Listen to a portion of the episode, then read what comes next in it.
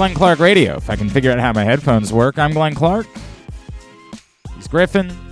Busy show, lots to do. We're kind of all over the place today, a little bit of everything. A few minutes, we're going to catch up with Navy fullback Daba Fofana. They had a huge win over UCF on Saturday. He's ran for over 100 yards in each of his last two games. He's been awesome.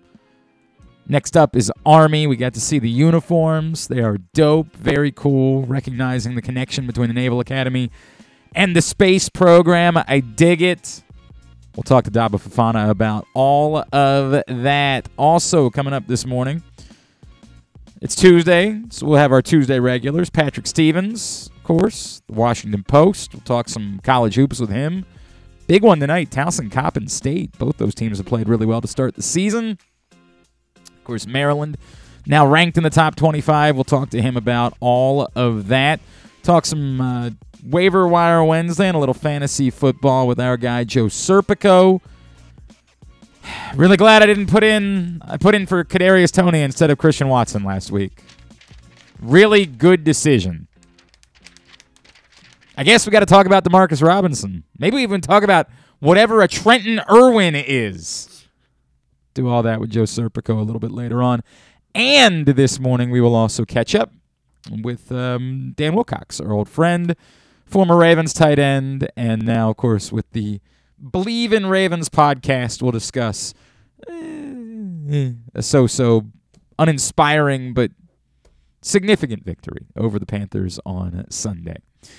Hey, I don't know if you guys took advantage of the little preview window that we got for sports betting yesterday. Your pal GC sorted uh, netted up about $180, I think is wow. how the day went for me. I mean, I was active. I was having fun with it. First day, felt like I was cheating a little bit because it's not it's not actually legal yet.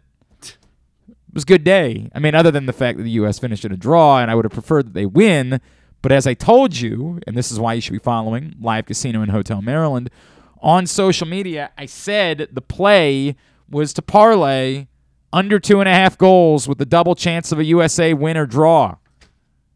Those things came through. Now, I was hoping, admittedly, after the Gareth Bale penalty kick, I was looking down at the app to see if I could get a pretty good cash out offer not because I was afraid, but because I wanted to be able to unab- be unabashed in, in rooting for the U.S. to score another goal. I didn't want to feel conflicted about rooting for the U.S. to score another goal because I don't want to be like, well, yeah, but then it ruins my parlay. No, I wanted to be able to root like hell for there to be a USA victory. So I kept looking down at the app like, come on, man, give me a good cash out offer. And they were giving me crap cash out offers.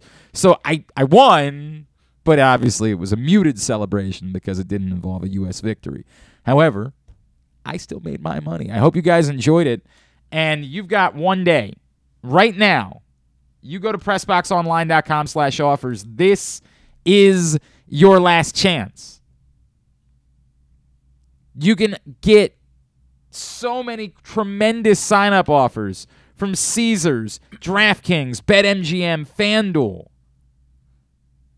but you have to do it today because these are pre-registration bonuses. And when everything goes live tomorrow they gone.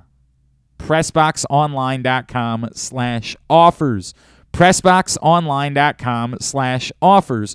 Pressboxonline.com slash offers. 200 plus 200 plus 100 plus up to $1500 from caesars I know I know how math works. Mr. Radcliffe taught me so well at Perry Hall High School. That would be up to $2,000 in sign-up bonuses. I need you right now to go to PressBoxOnline.com slash offers and take advantage of it, or else you are a big stupid. PressBoxOnline.com slash offers, again, is the website. Um, yeah, a bummer. Look, if you had told me 24 hours ago, the U.S. is going to finish in a 1 1 draw with Wales, I probably would have said, cool, I'll take that.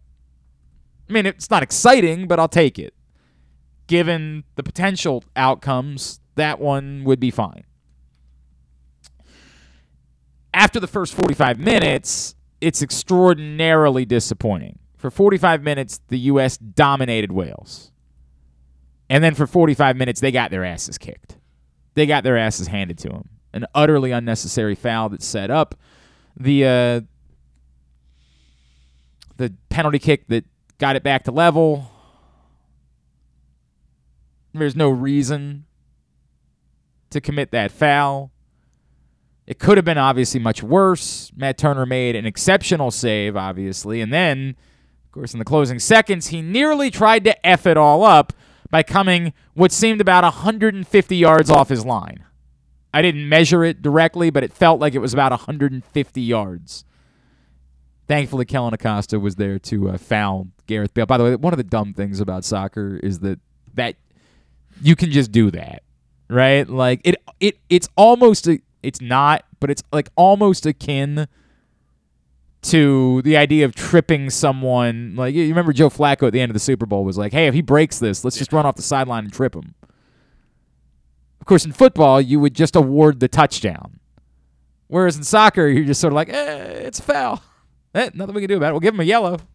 End of the match. Not a big deal. It's just a foul. It's kind of a dumb thing.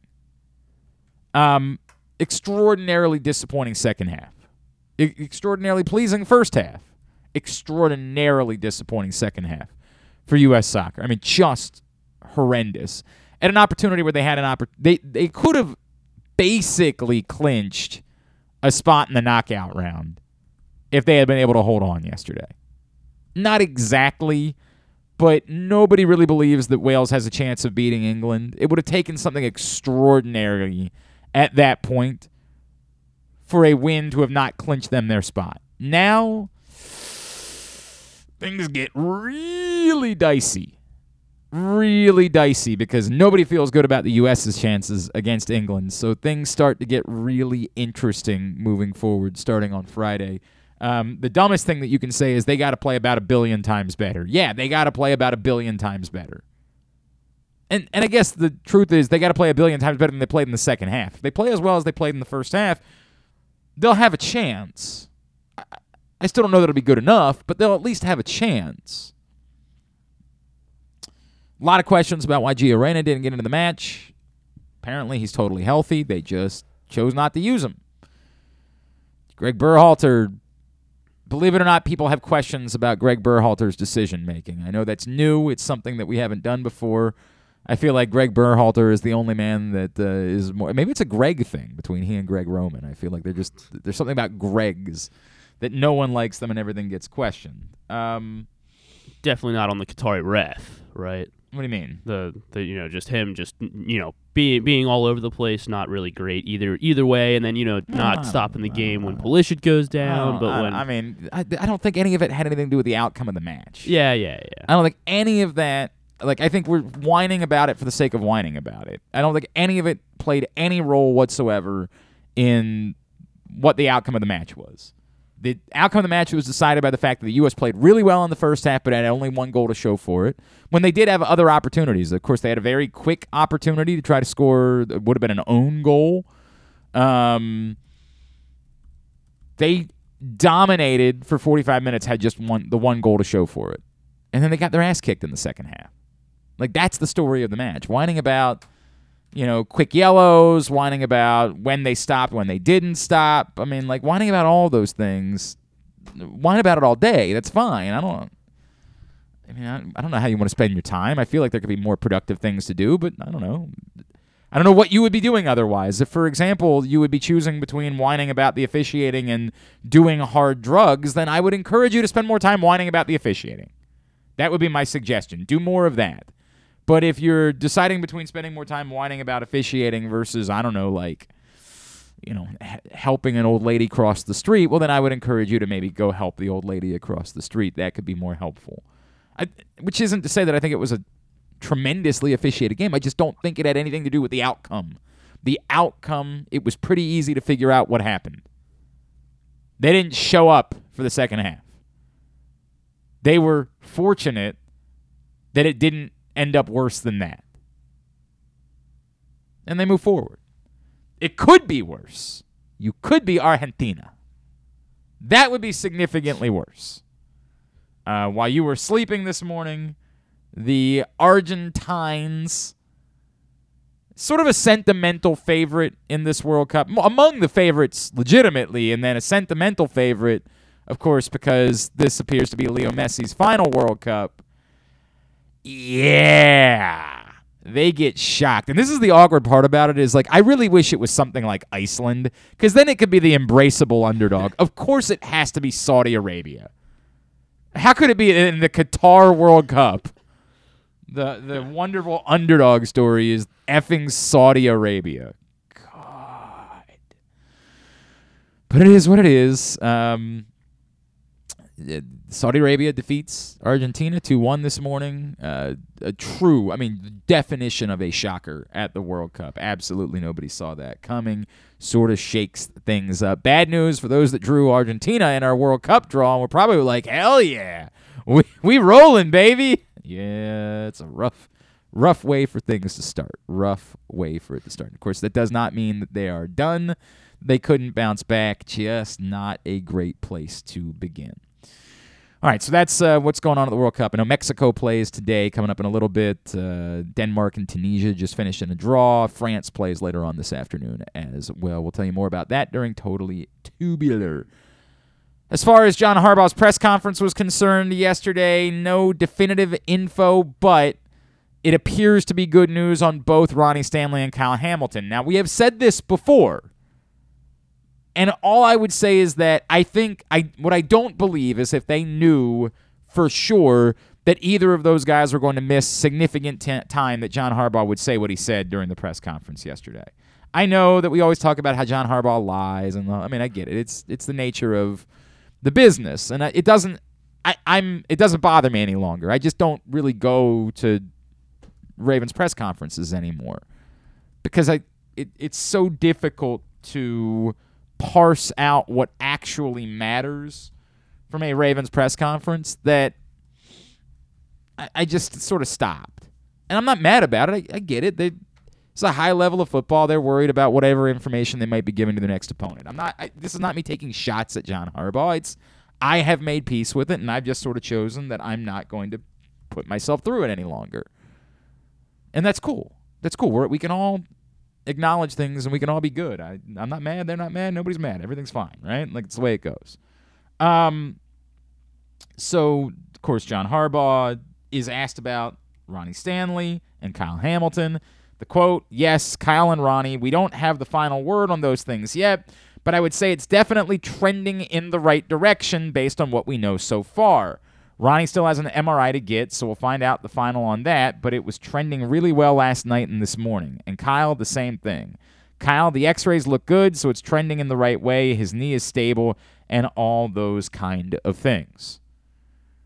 Now, you might say to yourself, well, that, that doesn't really say anything.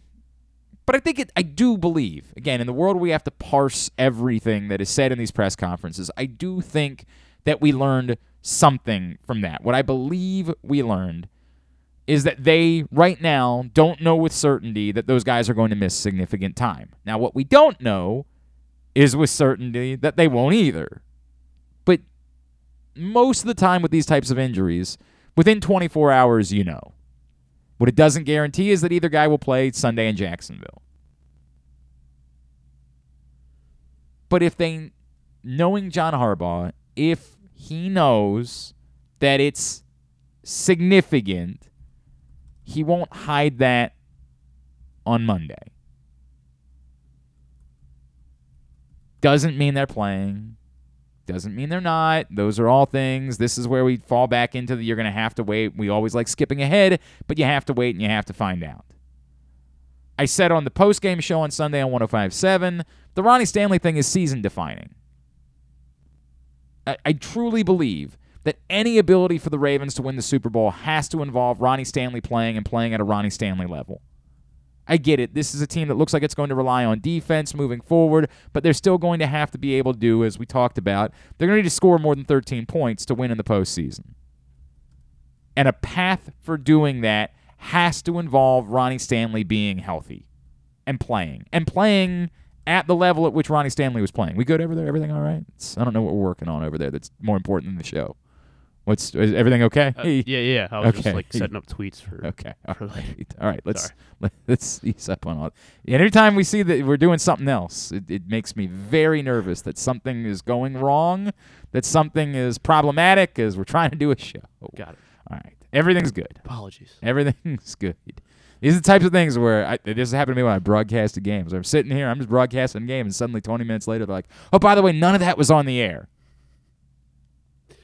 Cool, cool. And I, by the way, as a broadcaster, I'm just gonna keep. th- This has happened maybe twice in my career, where like I was doing a game, and for whatever reason there was a technology issue, some sort, and I, I just keep broadcasting the game because as a broadcaster, you want to feel like you're in the game.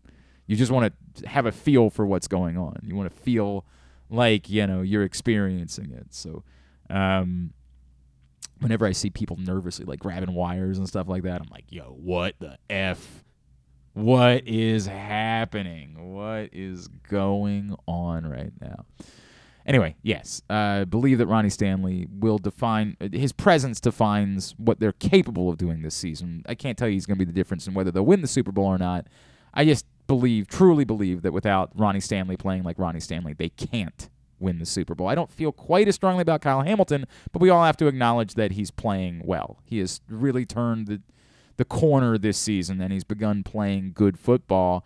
And so you'd rather have him than not. I, while I think you're more set to survive a potential Kyle Hamilton injury, it still doesn't mean that you don't or that you would be happy if he wasn't on the field or that you think it was a good thing if he wasn't on the field or something along those lines. So that's kind of what we learned yesterday, just sort of parsing what John Harbaugh said. At the moment, no reason to believe that they're definitively long term injuries, and so that for now can be good news. Now you watch the injury report play out the rest of the week, and you probably don't get that many more answers. I think that's what we needed. That's what we learned. That was the significant part of yesterday. I'm pretty sure that covers just about everything. All right, today's show is also brought to you by UMBC Basketball, the Retrievers. They're on the road tonight. I think they play UNC Greensboro on the road this evening, but they will be back home for some big local rivalry non conference matchups, including Coppin State on November 30th, Morgan State on December 10th. The women take on American on December 18th, and you can get your tickets to check out the Retrievers at Chesapeake Employers Insurance Arena in the peak by going right now to umbcretrievers.com. That's umbcretrievers.com in order to get your tickets. Um, I, I don't want to spend too much time on it, but yes, I did appreciate this. This was from this is from Dale. Dale says, Glenn, I'm trying to figure out what your young partner's issue is with Patrick Queen, and I'm wondering if it's less about the Skip Baylessization of sports and more about just how young men are with each other. That once you've decided something is a certain way, no matter what, you have to win with your buddies. You've decided in your group of friends that you're that guy, so in your group of friends, you can't change. He, of course, is a young man. I certainly remember you having a few opinions over the years that you didn't want to budge on. I don't know about that, Dale. I I think that might be nonsense. I I mean, I'm sure you're gonna bring something up that like I I was reluctant to change my mind about at some point, but I, I don't know, man. I, it's sort of not been my shtick. My shtick has never been about I'm right about this. The hell with reality. I'm going to choose to be right about it. Um, I don't think you should kick him out necessarily of pats on the ass, but I would say if it continues with Patrick Queen playing well and he continues to try to say he'll never put him on there at some point, you probably should. Yeah, I joked about that yesterday. I don't intend to kick Griffin out of pats on the ass, but I, there is a point at which you can't just do shtick. Like you can't just make it about. I don't know what this is. I'll never understand it. I don't know if there's anything to it. Like if this is a group of friends thing, where like you with your. There was a, some. Sometimes Kyle dealt with this, where Kyle would have things with his. Kyle was very much, but he was the other way. He was the guy that'd be like, you know, would, would decide somebody was really good, and that was just the way it was, right? Like he was in love with Antoine Wesley, who, for the record, has continued to play in the NFL. He's not good, but he's continued to play in the NFL. And like once he decided something, there was no budging it. Now he was also in on Patrick Mahomes before. A lot of people were in on Patrick Mahomes. So his shtick was kind of the other thing, which was that he was in on somebody, and then it kind of didn't matter what reality was after that point. Once he decided somebody was good, they were good. Like he, he literally spent an entire morning raving about Antoine Wesley and telling me about all the wonderful things that Steve Smith had said about Antoine Wesley. I'm like, did you think that Steve Smith was going to go say uh, Antoine if one of his teammates stinks? Do you think he was going to go to a microphone and be like, yeah, that guy can't play? Is there any perhaps truth to the idea that it has something to do with your relationship with your friends? I, I don't think. I mean, I guess potentially, but like Do you I, I don't trash uh, think, Patrick Queen this- with your buddies? I mean, yeah. okay, but- so th- they're, Dale might be onto something. But Wait it's a a, it- uh, second. it's more of a thing about positional value. I mean, That has nothing to do with that. This is why I could leave him off my list. This is my explanation for that. You- and it's just no. There's no. There's no way that you can leave him off the list. That's insane. You're a dumb person. no, I'm, I'm You not. are. I'm not dumb. For this, you might not be dumb in in, in reality. This is a dumb thing. You're obj- you're uh, objectively wrong. I don't think so. I no, think you, y- you put I don't another know how to tell you this. You're objectively wrong. You put another linebacker. no, because somebody that- else was playing the weak side position and they weren't playing well. He moved the weak side position and played really well. You're just saying nonsense things to try to justify an unjustifiable opinion. Like it's unjustifiable. There's no world in which you can try to pretend like Patrick Queen isn't playing well. And it's the same thing. You can try to say somebody else is a system player. It's Justin it's as hilarious as Justin Tucker saying he was a system kicker a couple weeks ago. Like you can keep trying to do that until the cows come home. You're still not acknowledging what happened on the football field. Like th- you can't do this. The game play was played. Someone was dominant. You're trying Yeah, to 12, pretend like they 12 weren't. guys happened happened to run right into his arms. That was Right. So That was what happened. again, I this is bad shtick. it's Like it's bad, bad shtick. And again, trying to figure out why you're doing bad shtick. I I think it's a Skip Bayless thing. Dale thinks it's related to a young men being young men and deciding something amongst their buddies. I, whatever it is, for the show, you gotta stop. You gotta stop, All or right, right. at some I mean- point we will have to stop involving you. Like we have to. I can't keep. This is supposed to matter when we do pats on the ass. I, I get it. gotcha, I This- gotcha. We can All wink, right. wink, nudge, nudge about how does any of this matter. But like the idea of doing our segments is that they do kind of matter in some way. Like it's actually watching the football game and trying to use a strategic eye to figure out who played well. And to it, it, it would be it's horse assery to pretend like it's not happening because you don't like somebody or they slept with your girlfriend or something. I don't know. I don't know if Patrick Queen is hooking up with old Dixie. I've we can look into that. Maybe that has something to do with all of these things. I don't know what it is, but at some point we will have no choice. We have to acknowledge what's happening on the football field. Like we have to do that or else there is no point to the segment. So I I, I don't know. I don't know if you're willing to admit that it's something, that it's personal, whatever it is, but it, it can't continue in the sake of the segment. Like in the segment, we have to watch the football games and acknowledge what's happening in the football games. all right. I'll continue to do that. And uh, when Patrick Queen does enough Yes, to be good- one of my no, no, no. top five Ravens, No, no, no. Th- th- This is the bad shtick. Like I- this is the bad shtick. The bad shtick is again trying to defend the indefensible. Is trying to make it seem like you've done something credible here. You haven't. You're doing the opposite of that. I don't know what the opposite of credible would be. I'm doing the incredible. Yeah. But like the but incredible comes off as right? I don't know how that works. What you're doing is not credible analysis. It's bad shtick. Like I, I don't again, I don't need you to tell me that Patrick Queen's the greatest linebacker in the history of football. I don't need that. That would be insane. That would be wrong as well. We don't have to live in hyperbole. But you can't watch the game and pretend like the things that are happening aren't happening. That's that's very bad that goes into I you can't do this, right? Like that's that's very dangerous. I thought Dale might have been on to something. And it's interesting to me like once you get around your buddies and you decide that you're that guy, I'm the guy that just hates this. I do remember being 20 what are you 22, 21, whatever it Yeah. is. I remember being that way. When you get around your buddies and you decide like you've got a shtick and that's your shtick, it's very difficult to abandon that with your buddies because your buddies start busting your balls about it. Oh, we're running late. I'm sorry. We're supposed to talk to Daba Fofana. Oh man, I'm sorry, Navy people. We're talking to him right now. Anyway, we're, we're gonna work on that moving forward. You good? Mhm. All right. Um, Yes. Hey, quickly, quickly. Thank you all that have already gotten in with your donations. Please go right now at Glenn Clark Radio on Twitter. We are running a raffle to benefit the Helping Up mission. Details are pinned on the top of our Twitter account at Glenn Clark Radio. Please check it out right there. You can get the details, get in, donate. You can win a Calais Campbell autograph full size helmet. You can win a Trey Mancini autograph print and more. We just need you to step up, donate $25 for our annual winter drive benefiting Helping Up Mission. The details are all available right now at glennclarkradio.com, at Glenn Clark Radio on Twitter. Had to do this a little bit earlier on today because of uh, his very busy schedule at the Naval Academy. They're red hot. Navy fullback Daba Fofana right here on GCR. Well, what a win this Saturday for Navy football as they knocked off UCF 17 14 on the road. Joining us now, this man has been red hot. I believe I heard my friend Pete Medhurst on the broadcast call him the money man. He is Navy fullback Daba Fofana, and he is with us now here on GCR. Daba, it's Glenn in Baltimore. It's great to chat with you. Thank you so much for taking a couple of minutes for us this morning. Yeah, thank you for having me. Hey, man, it's I, I can only imagine how good this felt.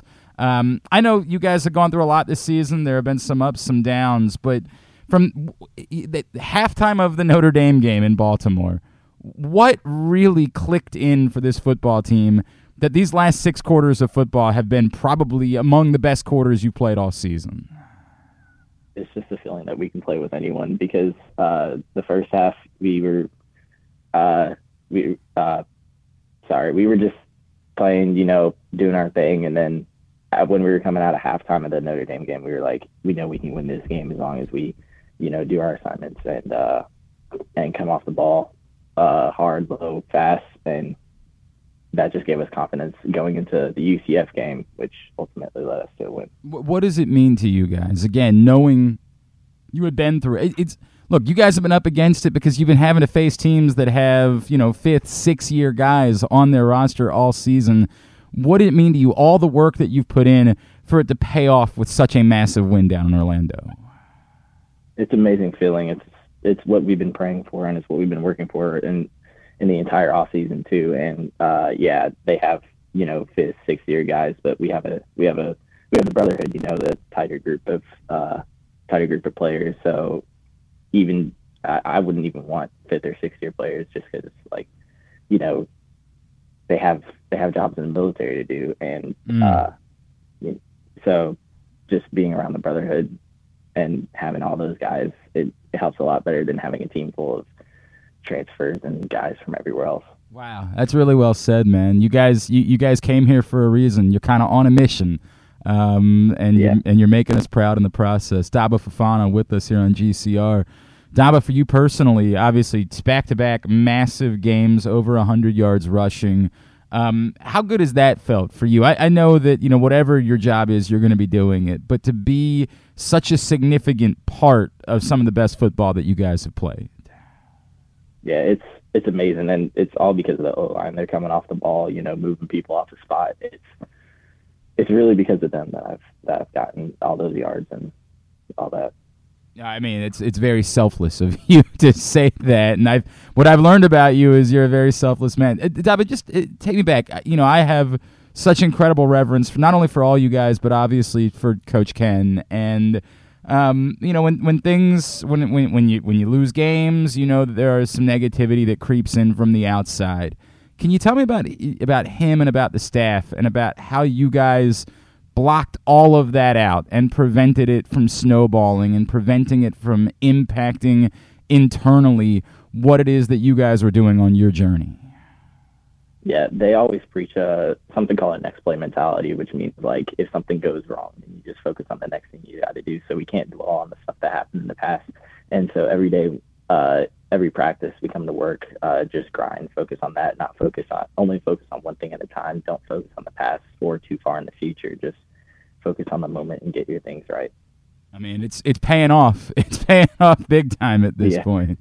Um, Daba, I want to talk yeah. about you, right? I want to talk about your journey. Um, you are a fascinating cat, man. Let me start with uh, the cello. Where where did you where did that come from?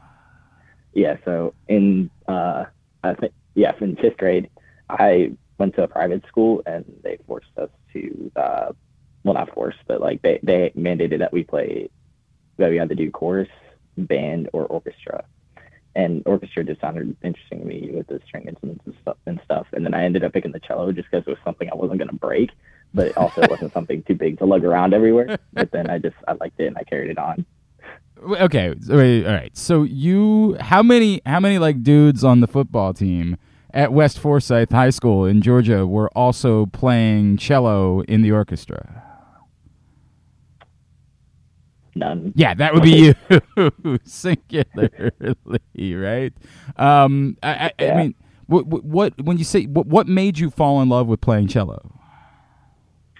Uh, it's just like a different kind of freedom when you play. Like you get to dictate uh, the way you play a certain piece, and you have like like you can play one piece many different ways, and it's just a different feeling. And uh, it also feels cool when you're like multitasking. You know, one hand's doing one thing, and the other is you know creating the notes and stuff like that. And it all comes together to form a beautiful piece. It's cool, man. That's really cool to hear you describe it that way. Um, Daba, I also your your you know your aspirations. Clearly, you're going to be headed into service after your time at the Naval Academy, but down the road, um, you're looking to become a doctor, correct? Yes, sir. Tell me about why. Wh- where did your interest in medicine come from? And did, did I read it was orthopedic surgeon? Was that the route you're looking to take? yeah, that's that's my that's my number one uh, right now. I mean, I, I, it could change. Like I still have a lot of time, but yeah, that's my number one.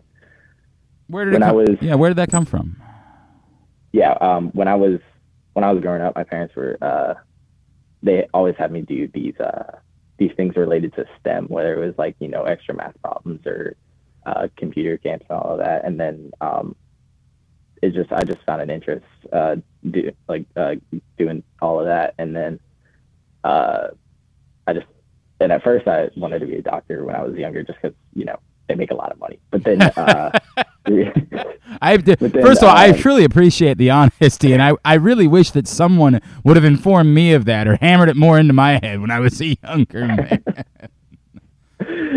yeah, I mean they they make a ton of money. It's crazy, but it's but like the actual field work is it's it's really interesting too. And when I tore my uh, ACL back in 2020, my doctor made all of that uh, sound really interesting with like the process of surgery and uh, rehab and all that. So yeah, that's where I get interested in the orthopedic. I, I want to make it very clear. I am I am very much in favor of guys like you making lots of money for being doctors because I don't want it to be people that don't know what they're doing that are low paid that are working on us. I think it's more important that way. That's that's an incredible thing, man. It's awesome to hear that. Daba Fofana, uh, be back from Navy, is with us here on GCR. Um, Daba, you know why? Na- I always, whenever I, I, I talk to guys, um, football players at Navy, I always ask the same question. Um, why you you knew that it was an opportunity to play D one football, but you also knew it was going to come with responsibilities that you wouldn't have anywhere else. Why was it right for you to end up at the Naval Academy? because uh, with those responsibilities, you have a whole ton of opportunities. Like, where else are you going to go to school that's going to have like a number one public, the number one public school, uh, really top tier engineering school opportunities? You know, go into the medical corps and also play at a D1 school that plays on national TV. Like, it's it's it's an insane opportunity. I mean, it's it's working out okay for you so far. By the way, that decision seems to be paying off. Um, clearly, there's there's one more big one that's still in the distance here in a couple of weeks, as you guys will take on Army. Um, the uniforms yesterday, the NASA feel to the uniforms for the Army game. What was your guys' reaction when you got to see them?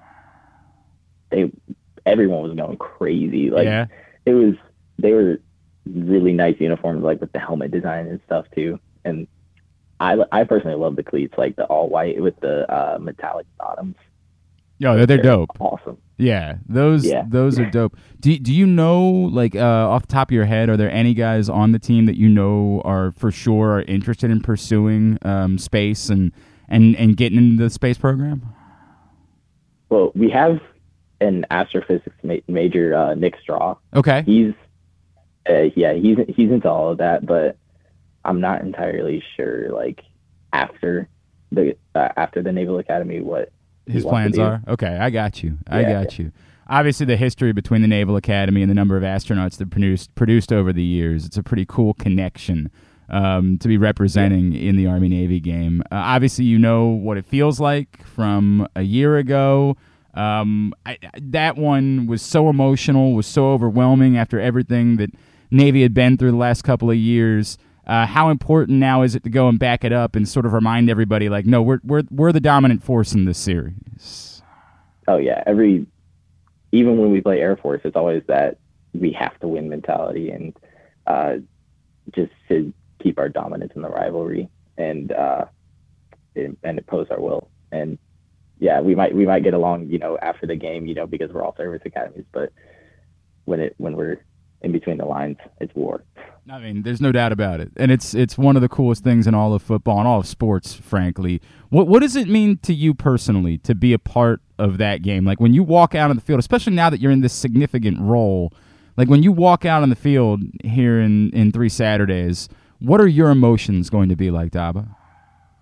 I'm just gonna thank God for everything that uh, He's put me through and for the opportunity He's given me because if you were to ask me a couple years ago if I'd be starting an Army Navy game this year, I would I would have said no way, you're crazy. First of all, because I didn't want to go to military academy, but then second of all, it's because I know how much work it is to start on a college football team, let alone get some playing time. But yeah, he he just uh, he's helped me get to this point, and all the glory goes to him. That's cool, man. Uh, I feel like I'd be remiss if we didn't bring up your defense before we wrap this up, uh, and particularly Oh yeah. that dude John Marshall, who is freaking on one right now. Um, how good Oh, yeah. did it feel to witness that up close in person on uh, on Saturday? Just a, a man on a mission um, that was not to be stopped. Oh yeah, he was ultimately probably the main reason that we won that game because in our in the second half our off our offense we weren't uh, getting much going, but that that him catalyzing the defense to get stops and four sacks like it's insane. No. Uh, and he he he goes to work every single day and just you know he grinds and he, he's a, he's a captain for a reason. So yeah, it was it was awesome to see. So cool, man. Uh, hey, Daba, we are so grateful to have young men like you that are willing to represent us and to uh, take on this higher calling. And it's a hell of a lot of fun to watch you uh, kick ass on the football field in the process. I want to make sure we get some plugs in. Um, it's Fofana Daba on Twitter, and it's uh, at Daba2, number two valid on Instagram, correct? Yes, sir. All right, give Daba Fofana a follow in those spots. Uh, may you guys go out, demolish Army, go Navy, beat Army, Daba Fofana. Congratulations on a great stretch of football for you, man. Thank you so much for taking a couple of minutes for us this morning. Yeah, thank you so much for having me. Uh, he he's awesome. He's great. Thank you to Daba Fofana. I appreciate him doing that. Again, uh, not this week, not the following week, but uh, three Saturdays from now, Army Navy. As uh, the mids will try to uh, wrap up the season with a fifth win. I saw a little bit yesterday about you know maybe some five win teams are going to end up uh, getting into bowl games this year. I don't think Navy's going to get that opportunity because they're going to try to announce those bowl games before the Army Navy game, so they won't know um, whether or not Navy has picked up that fifth win. So I don't think that's going to be an option for them. But, you know, that Army game, more important to them than a bowl game for sure. Looking for a simple holiday meal? Try Chick fil A catering. From Chick fil A nuggets to mac and cheese, enjoy a variety of tray options sized perfectly for your get together. Order through the Chick fil A app and bring smiles to your family gathering. Availability and order requirements vary. See restaurant for details. Talk some college hoops with Patrick Stevens. That's next, Glenn Clark Radio. Experience the best in Kamado Grilling, a complete outdoor cooking appliance. The Ginsu Kamado Grill allows anyone to sear, grill, bake, and smoke all types of food. Designed for efficiency and function, the Ginsu Kamado Grill upholds the enduring legacy of the iconic Ginsu brand. The Ginsu Kamado Grill is perfect to cook all year round, is great for parties, and ideal for tailgating with your friends. Reserve your Ginsu Kamado Grill today at ginsugrills.com and get $100 off on your pre-order when you use the promo code TAILGATE. That's ginsugrills.com. Reserve yours today. UMBC basketball is back at Chesapeake Employers Insurance Arena, and tickets are available now at UMBCRetrievers.com. Don't miss any of the great early season matchups as the men take on local rivals Coppin State on November 30th and Morgan State on December 10th, while the women square off with American on December 18th. Experience the excitement of game day at the peak by getting your tickets right now to come see the Retrievers at Chesapeake Employers Insurance Arena. Lock yours in at UMBCRetrievers.com.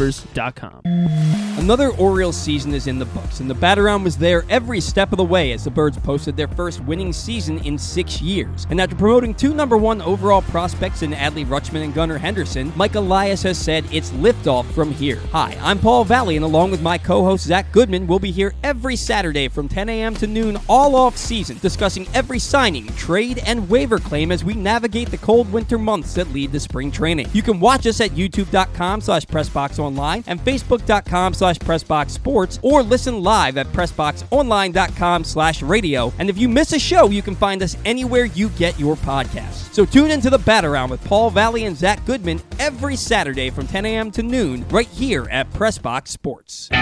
Stan the Fan here, welcoming back one of my favorite sponsors, the Costas Inn. And everybody around Baltimore knows the Costas Inn is a great place to go and grab crabs, steaks, salads, soups, whatever's on your mind to eat in person. But did you know that the Costas Inn has upped their game? They are now one of the premier takeout places in Baltimore. Give them a call now to order your food 410 477 1975. That's the Costas Inn over 4100 North Point Boulevard.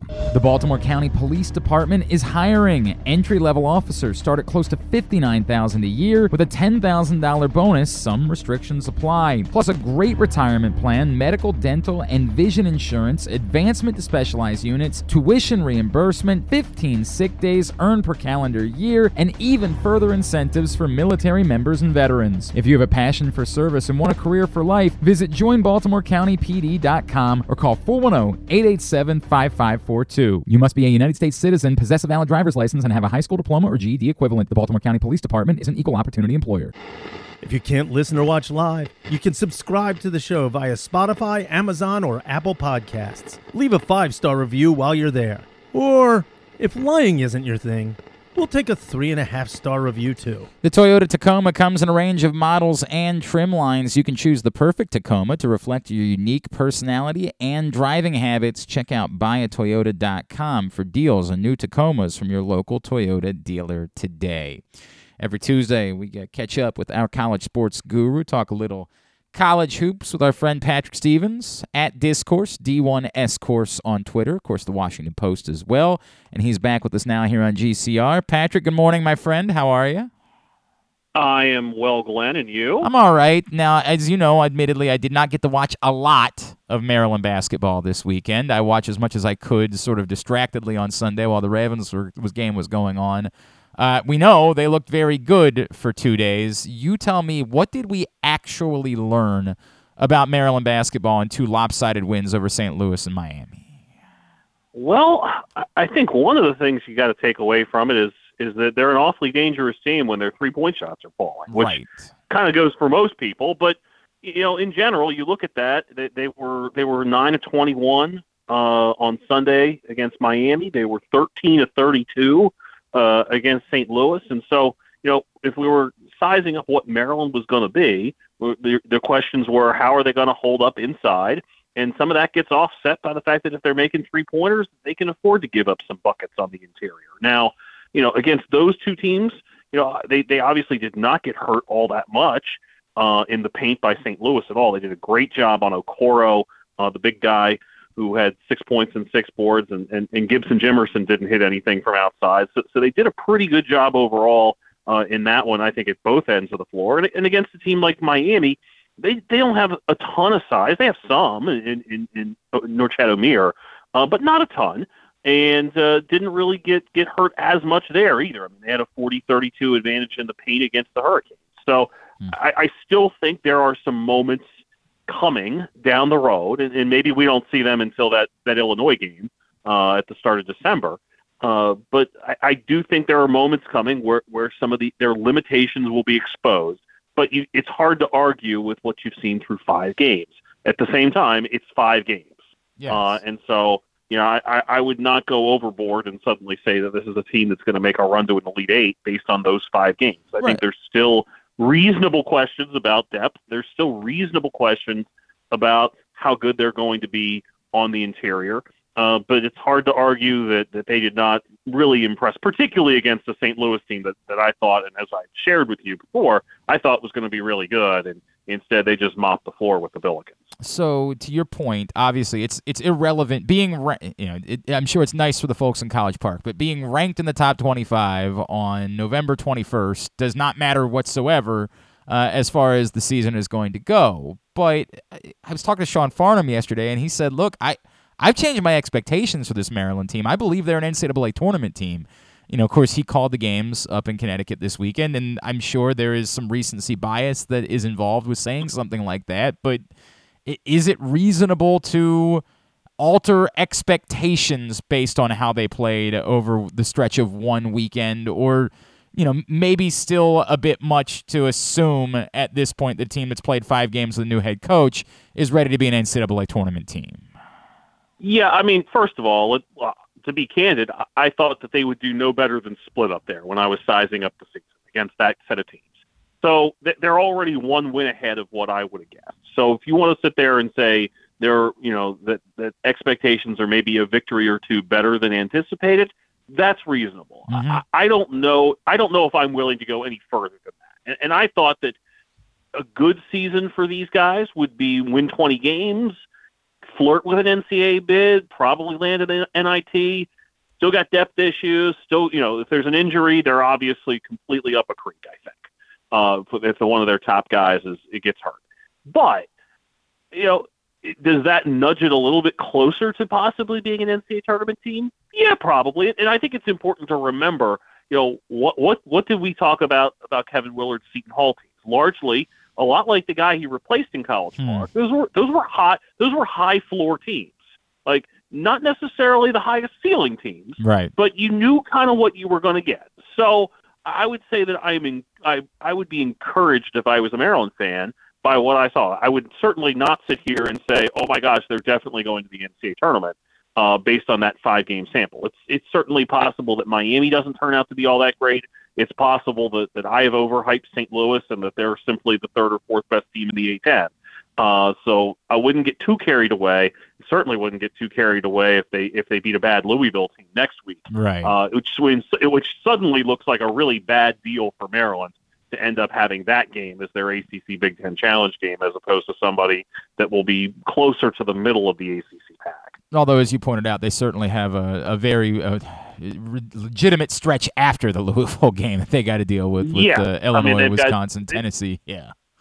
yeah. yeah, I think that's a I think that's going to be a pretty good barometer. And yep. if they're if they're coming out of if they're heading into Christmas, and I'm trying to I'm trying on the fly to think of the math here.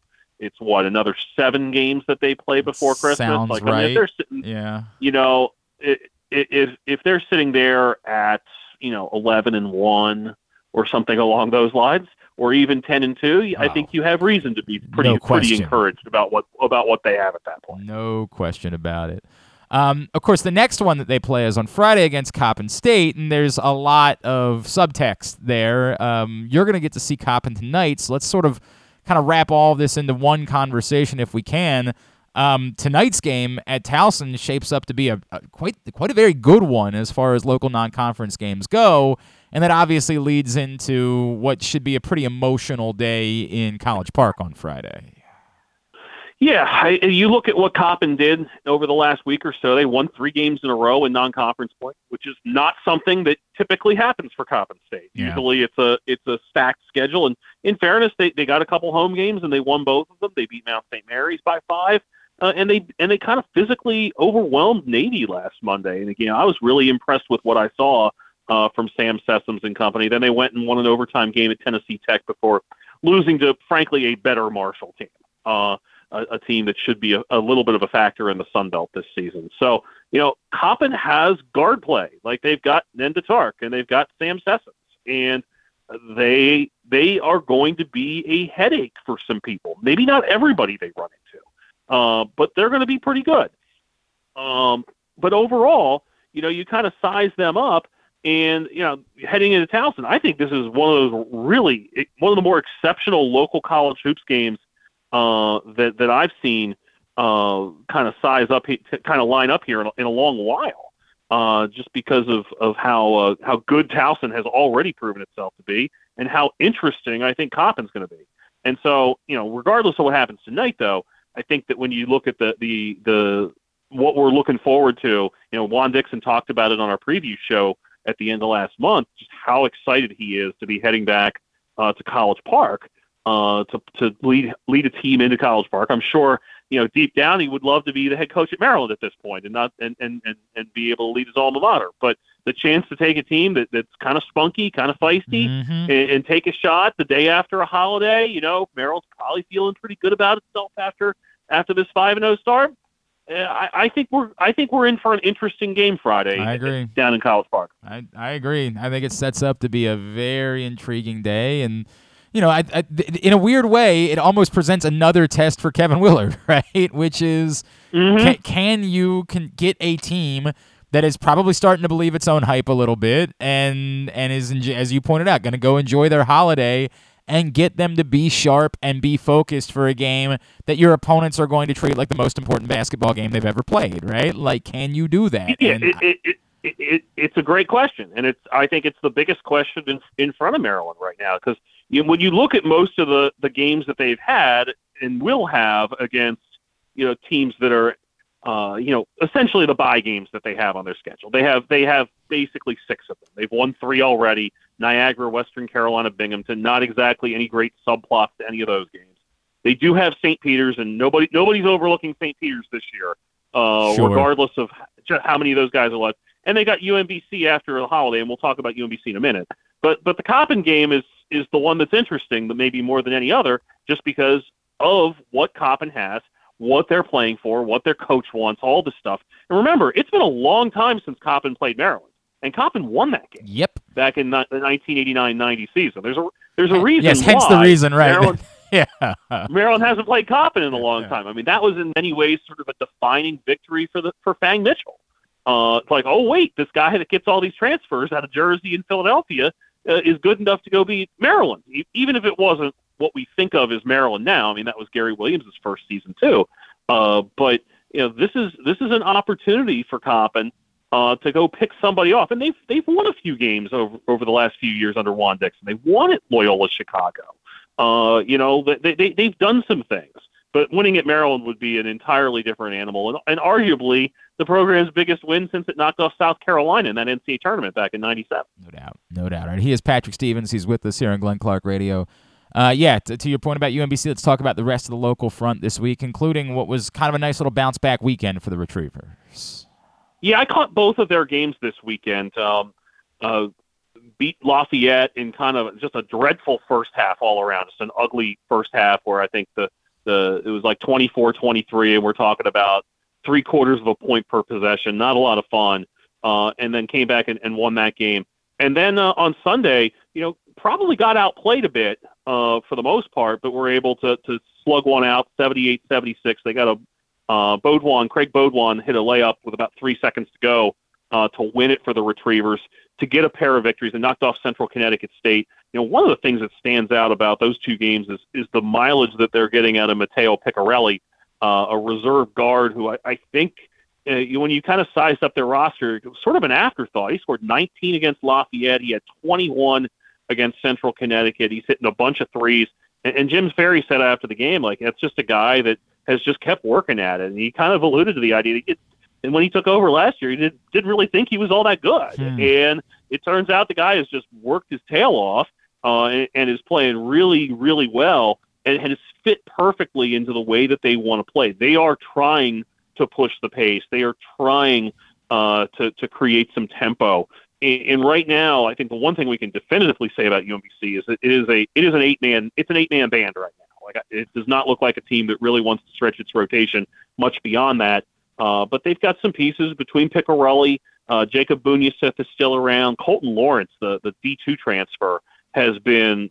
I was really impressed both nights just with his toughness, uh, and he's going to be a really big piece for them.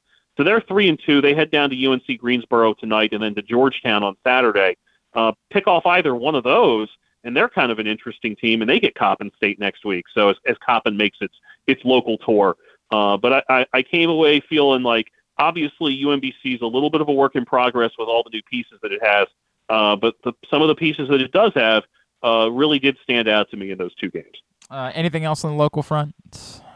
I want to bring up Navy as well. Okay. Uh, because Navy Navy won a couple games Yeah. this week weekend. They had their own MTE. They beat a UC San Diego team that, that had a really explosive score that they bottled up for a half, couldn't quite contain, and then won in overtime. And then they beat a good Youngstown State team by 13 on Sunday. You know, I was sitting there kind of waffling as to, you know, which which of these games do I want to go to? And I'd seen Navy three times. I'd seen UMBC once, and it shows UMBC thinking, well, that's probably not going to be as good a game. And it turned out to be a much better game because Navy played exceptional basketball against the Penguins. Uh, you look at what they're getting right now. You know, you, you talk about having guys that are seniors that, that that emerge. Like Daniel Deaver in the in the Friday night game had 19 points, eight rebounds, six assists. Not exactly what you expect from your six eight starting power forward, you know, uh, or or center. Actually, I mean, technically he's the center for them. Really don't have a, a true center on that team. You know, you look at guys like Christian Jones, who's who's just really impressed after having been really an afterthought pretty much for his entire career. And then you have guys like uh, you bring in a guy Austin Benigni, who's a 5'11", 172 freshman. He scores 23 points against Youngstown State. So Navy's getting help all over the roster at this stage. And I think that's something that really bodes well for Ed DeChellis' team. They're four and one now. Uh, they, they obviously aren't going to be playing as much at home as they have early on in the season. They have Mount St. Mary's on Saturday, and then they play six of their next seven away from home, the exception being an, a non D1 uh, team on December 18th. So a lot still to learn about Navy, uh, but I, I like what I've seen so far from the mids. And then on the national front, of course, this we've reached uh, everything, everywhere, all the time portion of the schedule. There is so much going on; it's hard to keep up with it. I know there's a lot of, of great matchups this week. I I felt like Virginia and what they did out in Vegas really stood out to me as far as the, what we've seen. It's Kind of take me through the to you the big stories of the past week and what's coming up this week with all the various tournaments going on.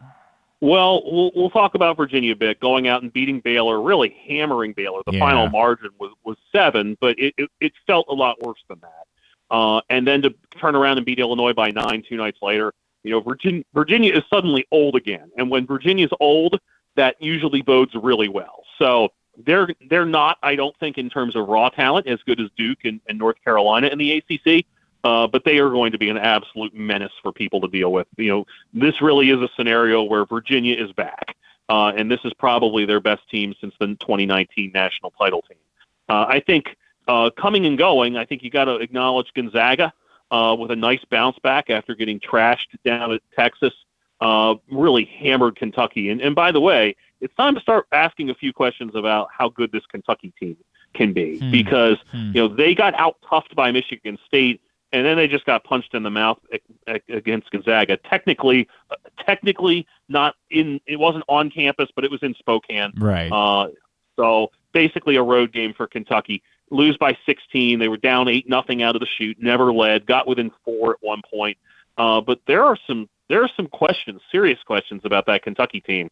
Uh, and I don't know how many opportunities there are to really come up with good answers between now and the start of SEC play. They have Michigan uh, in a neutral site game and a really, really neutral site game in London. Uh, and then they play So UCLA in Madison Square Garden. Yeah, that that was a that was actually a, a game that was postponed a couple seasons because of the pandemic. Uh, that game was actually supposed to be played two years ago. So uh, I think Kentucky is a team that you got to have some some questions about. How, and it's not like this is a typical Kentucky. Oh, they've got eight freshmen, and how are they going to figure everything out? This is a Kentucky. They've got they've got some older guys Sure. and they don't really have, you know, besides throwing it into Tshiebwe, they don't really have too many solutions to their problems right now. So uh, that's a team I think that is, is worthy of pointing out some concern. And then, you know, to bring it back around to Texas, uh, really, really impressive so far uh, for the Longhorns. Uh, you know, the Gonzaga victory by 19 is part of a 4-0 start. So, uh, gotta like what I what we've seen so far out of the Longhorns. This week, the big event, I think, you know, you've got the battle for Atlantis. Uh, you know, I think uh, Kansas and, and Dayton are a couple teams down there worth keeping an eye on. Uh, but the big thing is out in Portland, uh, the PK, the two Phil Knight events. Uh, basically, 16 teams out there, essentially two from just about every power conference. Duke and Carolina, Gonzaga is you know among the headliners out there. Uh, so a lot of good hoops starting Thursday out in Portland as uh, as they celebrate the the Nike founder's birthday. And by the way, a pair of games tonight in Maui that are pretty good with Creighton, Arkansas, and San Diego State, Arizona. Oh, yeah, those- well. those Yeah, guys, Those, those yeah. aren't bad. Yeah. Those aren't bad. It, it, Cre- Cre- Creighton looked really, really good after about the first 10 minutes or so yesterday against Texas Tech, uh, and Arkansas is very much for real. So that game in particular stands out as what should be a real treat. All right, uh, let's play the game quickly. Can Patrick Stevens name the MLB teams that this particular player has played for? We begin with a pitcher who has pitched for four teams, or pitched for four teams during his career, which ended back in 2016. A three time All Star, a Cy Young Award win- winner. The four teams for Jake Peavy. Jake Peavy's four teams are definitely San Diego, San Francisco, and Atlanta. Um, not Atlanta. No. Huh. No. San he was a white. He was a white. He was a definitely a White White Sox. Yes. Okay, so I got three out of four there. Yes. Do you want? Was he in Boston? Was he in yeah, Boston? that was the one. Yes, Boston was, was the the other one, one. okay. That was the other one. So, do you want to go with slam dunk to get a four for four? Or do you want to go a little bit tougher? Wait, wait, wait. This let's one. go. Let's go with a slam. Let's go with a slam dunk here to head into the let's go with the slam dunk. A Hall of Famer, of course. Give me the four teams for Sammy Sosa. Well, not a Hall of Famer. I said Hall of Famer. That's so funny. I said Hall of. He's definitely not a Hall of Famer. Sorry, my apology. Sammy, So- Sammy Sosa, White Sox, Cubs, uh, Orioles, and Rangers, I believe. Yes, sir. stops for- Yes, sir. At Discourse, D1S Course on Twitter is how you follow him. He'll be at Towson tonight uh, for a big one. College Park on Friday, I assume. Um, enjoy enjoy your uh, Thanksgiving, my friend, and we will talk again next Tuesday. Thank you, as always, taking the time for us. Awesome, Glenn. Take care. That's Patrick Stevens joining us as he does every Tuesday here on GCR. I did. I called Sammy Sosa a Hall of Famer. He's clearly not in the Hall of Fame. Jeez. Rough. All right. Uh, hour number one of today's show is in the books. It was brought to you by the all new Ginsu Kamado Grill. Of course, the perfect ceramic tailgate or home grill for searing, baking, smoking, and grilling all kinds of food. You use that code tailgate, you save $100 when you order your Ginsu Kamado grill at ginsugrills.com. Of course, you can come out to the uh, Game Day Firehouse for every Baltimore home game this season and sample the cooking from the Ginsu Kamado grill. You can also register to win your own as well as $500 worth of grilling meats. GinsuGrills.com and then stop by the Game Day Firehouse, 1202 Ridgely Street, just west of the stadium. Every Baltimore game day home home game. Not sure. I, I, I guess I'm just gonna say Ravens. If they get mad about that, they get mad about it. every Ravens home game this season. Stop by and see us at the Game Day Firehouse. All right, uh, still to come. Uh, scheduled to chat with Daniel Wilcox, former Ravens tight end, and then of course we'll get you ready for waiver wire Wednesday. Getting to the nitty gritty. Might be needing to salvage your season. Might need a couple of wins to make sure you get into the postseason. So who can help you do that? We will. Um, we'll talk to Joe Serpico here in a few minutes. Also coming up today, we will get you weekend. Sorry, not weekend of bookies. Simply the bets. Simply the Bets coming up, brought to you by the FanDuel Sportsbook at Live Casino and Hotel Maryland. So that is all on the way on a Tuesday edition of the program. Um, from oh, by the way, good morning, John in Little Rock. John, where I, John? I actually don't even realize. I don't remember where you are. Remind me where you are in the world right now, if you don't mind. Good morning. Appreciate you. Yes, and the Razorbacks did indeed. I actually watched a little bit of that yesterday because uh, I had legally placed a few dollars on them to cover against Louisville, which they did. Although it was hairy for a bit. It was not a great start for Arkansas yesterday. But they ultimately uh, won comfortably, and I did in- indeed win legally that bet, which felt good. Felt good to legally make some bets. Uh, did not get an anytime touchdown score from Christian McCaffrey, so on him. That was very disappointing. But other than that, it was a lovely day as we got our first taste of legal sports betting in the state of Maryland. All right, joining us now, one of my favorites. We love this man, former Ravens tight end, now at the Believe in Ravens podcast. He is our buddy Dan Wilcox, and he's back with us on GCR. Dan Wilcox, what's going on, my friend? How are you? I'm great, Glenn. How are you today, man? Everything is good, man. What's uh, what's Thanksgiving look like in the Wilcox house? Man, we going to my wife's cousin's house, and you know they're gonna have a whole spread. It's gonna be some crazy stuff, man. Right. Like some of you seen in one of those old Roman time movies with the turkey legs bigger than your head and stuff like that. Give me be crazy. give me the one thing that maybe when you were playing, of course, uh, people realize for football players, you can't do it up on Thanksgiving. You you got to turn around and play a football game in three days. Sometimes, obviously, that day. Um, what once your career ended, what was the thing that you were able to most enjoy on Thanksgiving that you had to use a little bit more restraint with during your career? To be honest with you, I always ate what I wanted to eat, Glenn. And most of us on Thanksgiving, we picked out. We took a plate with us to go. We did the whole thing. Nobody cared about the game. You know, the day of the game when you're playing on Thanksgiving Day, of course you're eating like that day because you're running out there to play. You know, but most of us are not playing. We're chilling, man. We we at the house watching the game like everybody else, and unfortunately, we don't get a chance to go back to our hometown and spend that time with our families. So as soon as Thanksgiving, as soon as you're done playing, you you retire, and that's the first thing you do is start spending Thanksgiving with your family, the whole family. Nah. When you're playing in the league, usually your family try to come to you, but it's only it's a minimum family situation. You know, mom, dad, maybe little bro and sis. You know, um, you don't get a chance to see the entire family, aunties and uncles and cousins and all that type of stuff, man. So um, as soon as you retire, you try to get home and try to spend that thank that big massive Thanksgiving with the family and, and make it as nice as you could possibly make it. You know, but we all load our plates up. We all fat guys on, on Thanksgiving. Not worried about it. We'll deal with it. We'll deal with the consequences later. We'll take care of it then.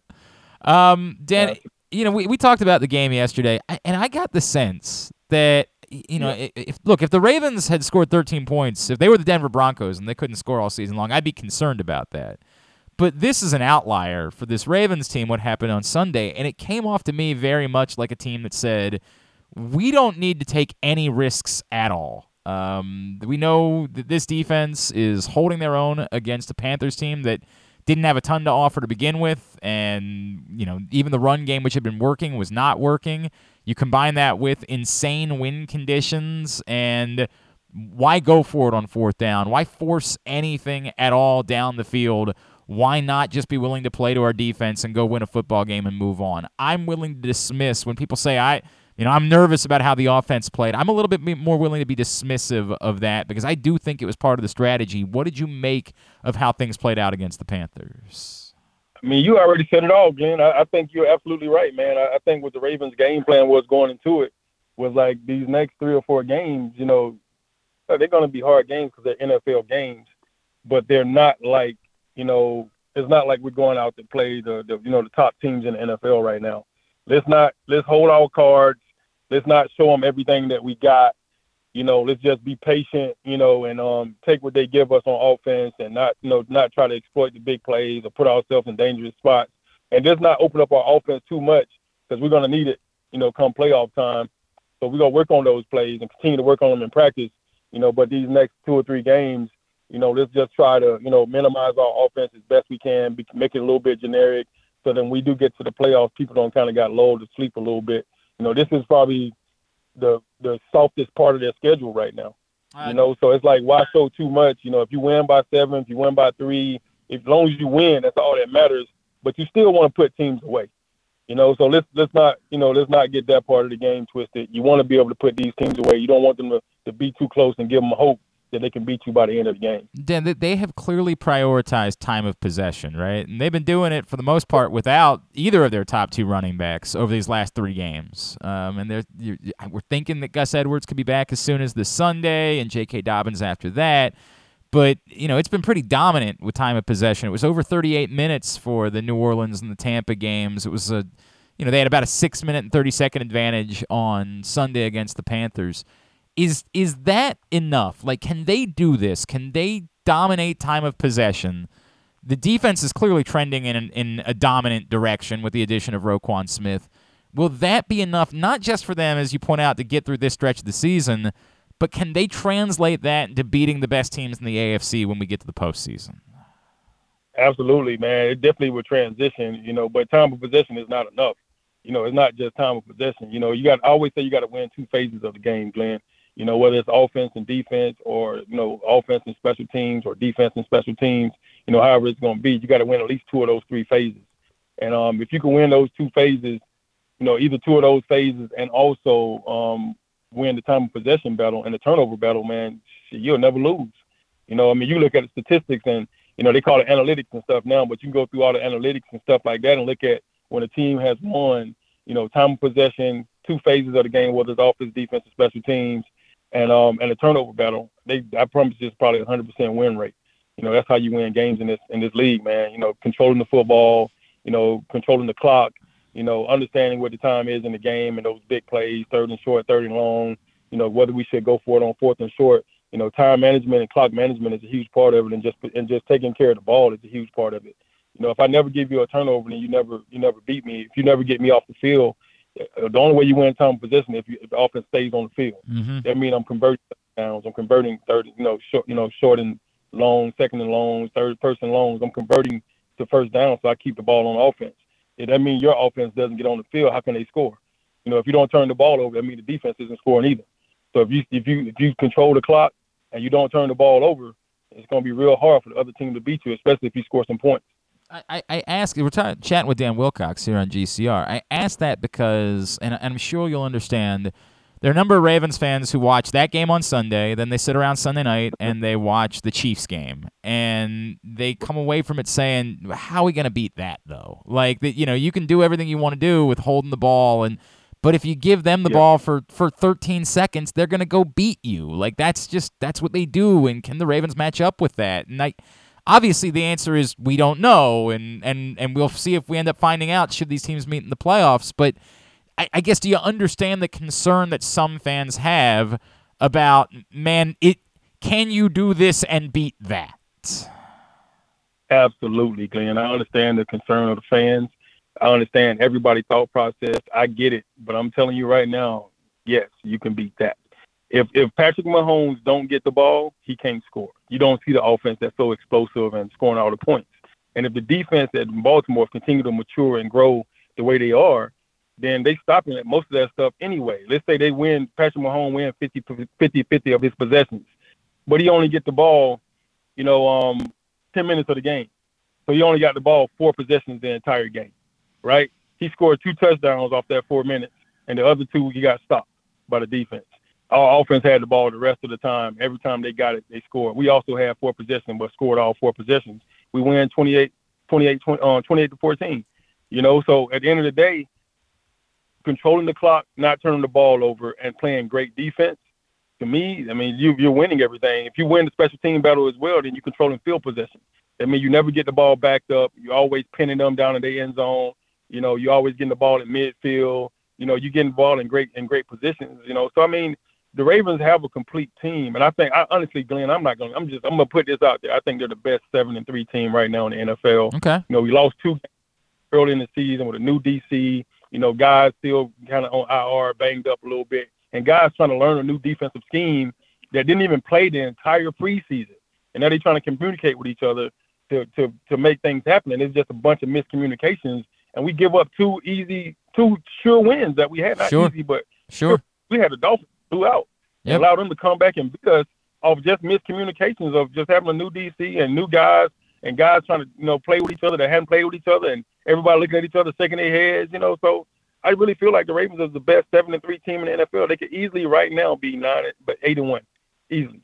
So so let me let me let me talk about that defense, Dan, because as you point out, like they have come together. The addition of Roquan Smith has been, I, I mean, somehow even better than we expected, and and we expected him to be Roquan Smith, right? Like, I mean, it's amazing Right. what this dude is doing. Patrick Queen is playing out of his mind. Marlon Humphrey is playing like Marlon Humphrey again. Um, you know, Justin Madubuike has been really good. You were around a lot of good defenses, and I, you know, between Tampa and Baltimore, you know a thing or two about really good defenses. And I'm not trying to pretend like this defense can be that because we know the NFL has changed the rules and you can't play defense like those teams played defense back in the day any longer. But uh, do you see this becoming that type of dominant defense that it you know it's not just the Panthers to your point that this can travel this can go on the road and and it almost doesn't matter what you're up against this unit can be the type that can play well against any team in the NFL Well, I'm gonna tell you right now, Glenn, man, I, I, I love having these conversations with you because your questions are phenomenal. So when I when I all I can do when I look at the Ravens team as a whole, offense, defense, with special teams as a unit, you got a special teams head coach that really ta- you know pays attention to the special team mm-hmm. category because he knows how how important that is. And then you got a general manager, Eric DeCosta. You still got Ozzie Newsome, the gu- the guru. You know, there if you need a shoulder to lean on, he got him. You know, so you got two masterminds doing that. And then you got two of the probably the best player personnel guys. You know, and George Kokinis and Joe Hortiz up in the up in the front office. You know, so when you, it, it always starts at the top and rolls its way down. This, this defense to me is full of speed, full of athleticism, full of explosiveness, full of big play potential, and also they're ball hawks. You got a ball hawks all the way across the board from the new kids you brought in Hamilton, both of your corners, you know Peters, um, um and, and you know 44 freaking. I you you got some studs. The linebacker core just got so much freaking better with Patrick Queen. Patrick Queen and um, Roquan Smith back there at the linebacker spots. I think that's a really good combination for success. And then you got some young guys that still haven't even played on the field yet, and they're coming off off injuries. That's going to be ready to make some plays for you towards the end of part of the season. You know, Houston is playing lights out right now. You still got Calais Campbell in the middle of the field. I think this team will be. I think this team is the best team in the NFL, and I really honestly believe they're going to have a shot at Super Bowl this year. I think they put all the pieces into place. You got the best quarterback in the NFL. I think Lamar Jackson is number one, if you ask me, across the board. I love his athleticism. I love his touch on the ball. He throws a great football. He feeds the tight end a lot. You got to love that. You know, and um, Hmm. before you know it, you know, our running back room is going to be our running back room is already elite. You know, they just banged up and they injured. You know, once they get healthy fully, you got Justice Hill, Gus Edwards, Dobbins, um, Kenyon Drake has had a heck of a year this this year. I think they still should keep feeding him. I think this is a recipe for a really, really, really, really successful football team. You know, I think the defense is going to continue to get better. I can't even say it enough. I don't think the offense has played a good game all year, and we still seven and three, and we lost two games that we should have won due to the offense, put us in a great situation, but the defense crapped out on us. Now the defense is coming around, and the offense is kind of playing still. I think oh, I think they're playing good football, but they have yet to put together the game that blows your mind and be like, oh my God, these Mhm. guys are for real. You know, so I think I really do believe, you know, now you got Stanley back, you know, the left tackle's back, you got Big um, Morgan on the other side, you know, you got the young kid, you know, Linderbaum in the middle that's doing a phenomenal job in the middle leading these guys. And I really do think it's a recipe for success. I think the Ravens may be going to a Super Bowl this year. I haven't been to a game yet this year, Glenn, and I'm really saving it because I, I I want them to give me a free playoff ticket. Man, You know? man, you and So- me hopping on a plane, going out to Phoenix, doing the doing the shows together again at the Super Bowl. It's been a long time, man. That sounds I'm pretty good to you, me. man. That sounds I'm pretty excited. good to me, man. Look, you are uh, you're you're getting me. You're getting you, you're getting my juices flowing talking about it like this, man. You know I'm you know I'm the pragmatist, Dan. You know that's the way that I am.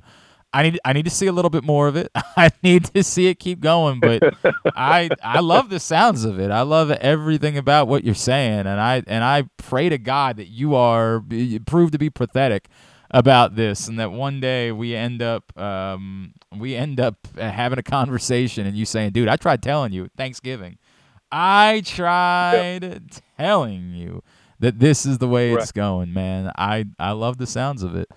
All right, Yeah, Lamar Lamar got Lamar got something to prove this year. You know, he not you know, he's playing he's playing for his contract, of course, but he's also playing from respect for respect for the entire league. You know, he he's tired of the critics. I'm sure he is. I'm sure he's tired of hearing everybody, you know, doubting him or whatever. sure. You know, Justin Fields have a couple of good games of running the ball. Now he's the best rushing quarterback in the NFL. You know, it's, yeah, that's man, way it over don't the even top. make sense, bro. Like it's you know, the stuff don't even make sense. You know, the stuff that goes on in the league, man. It's just you know, the media sometimes put you know a bad light over things, and I just I honestly feel like Lamar Jackson is. The, I, I was just in a barbershop getting a haircut yesterday, and that's all we was talking about. You know, one of the guys is a huge Dallas Cowboys fan, and then there's a couple guys in there that's Ravens fans because I've been going to this barbershop since I was 12. You know, so they love the Ravens. You know, so they was going back and forth about Lamar and Dak Prescott. You know, who would you take? Then I came in, they started asking me who would I take. I take Lamar all day long. I love Dak. Think Dak's a heck of a quarterback. But at the end of the day, look, there's, there's nothing else in the game right now that's close to Lamar Jackson. The closest thing is a guy that's about five six, and he plays in Arizona. and and if I'm being honest with you, mm, I don't think he's nearly as good. I mean, like I just don't think he is. I bro. said the closest, the yeah, closest thing I to him. I don't think he's Nothing nearly as else- good, man. There's nothing else out there like it, man. Yeah. I'm telling you, he's he's elite. I mean, the kid won the Heisman. He wins the Hey, Heisman bro. Trophy his sophomore year in college. Hey, bro. I mean, You know, I know. And then he wins MVP his sophomore year in the NFL. I just I just wish they would give him a another wide receiver or two every now and then. Dan Wilcox. He don't uh, need one. I promise you, he don't need one. I- no, Tom Brady won the NFL with all white receivers. Nobody, everybody was scratching their head like, how the heck is this possible? All white receivers at the skill spot, and Tom Brady wins another Super Bowl. Everybody's scratching their head. He don't need another receiver, man. He got Bateman, he got Duvernay, he got DeSean Jackson, he got Mark Andrews, he got Isaiah Likely. Man, he's loaded at receiver right now. People just don't give you know the tight ends the respect they deserve, but he got some freaking studs. And James Proche. He got a great James Proche to me is the next Wes Welker, Wayne Chrebet type receiver. When are we gonna see it, Dan? when are we gonna see that? waiting, he's ah. waiting to explode on the scene. You know what I'm saying? And the good thing about him, he's a slack. So it's coming. Just be patient, man. Just be patient. By the way, dude, that the Tom Brady one with all white receivers is one of my all-time favorite quotes that you've ever heard. he don't he don't need one. Tom Brady won the NFL with all white receivers.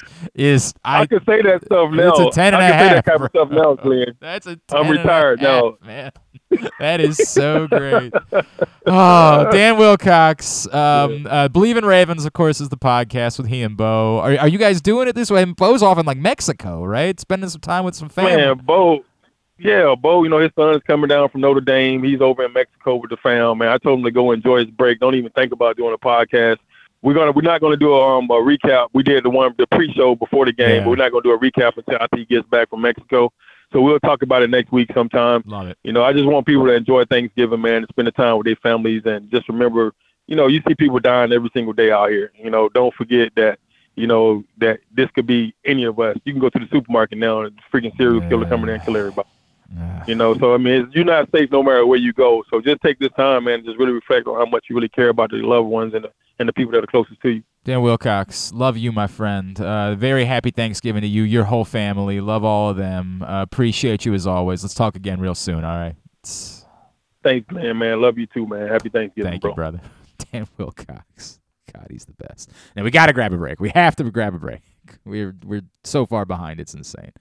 Um, that's that is a ten and a half, by the way. We can put that up on uh on on what is TikTok. We'll throw that one up on TikTok a little bit later on, Micah, because that was gold. I don't know if I'm ready to go with them. They're the best team in football, but I'm all on board.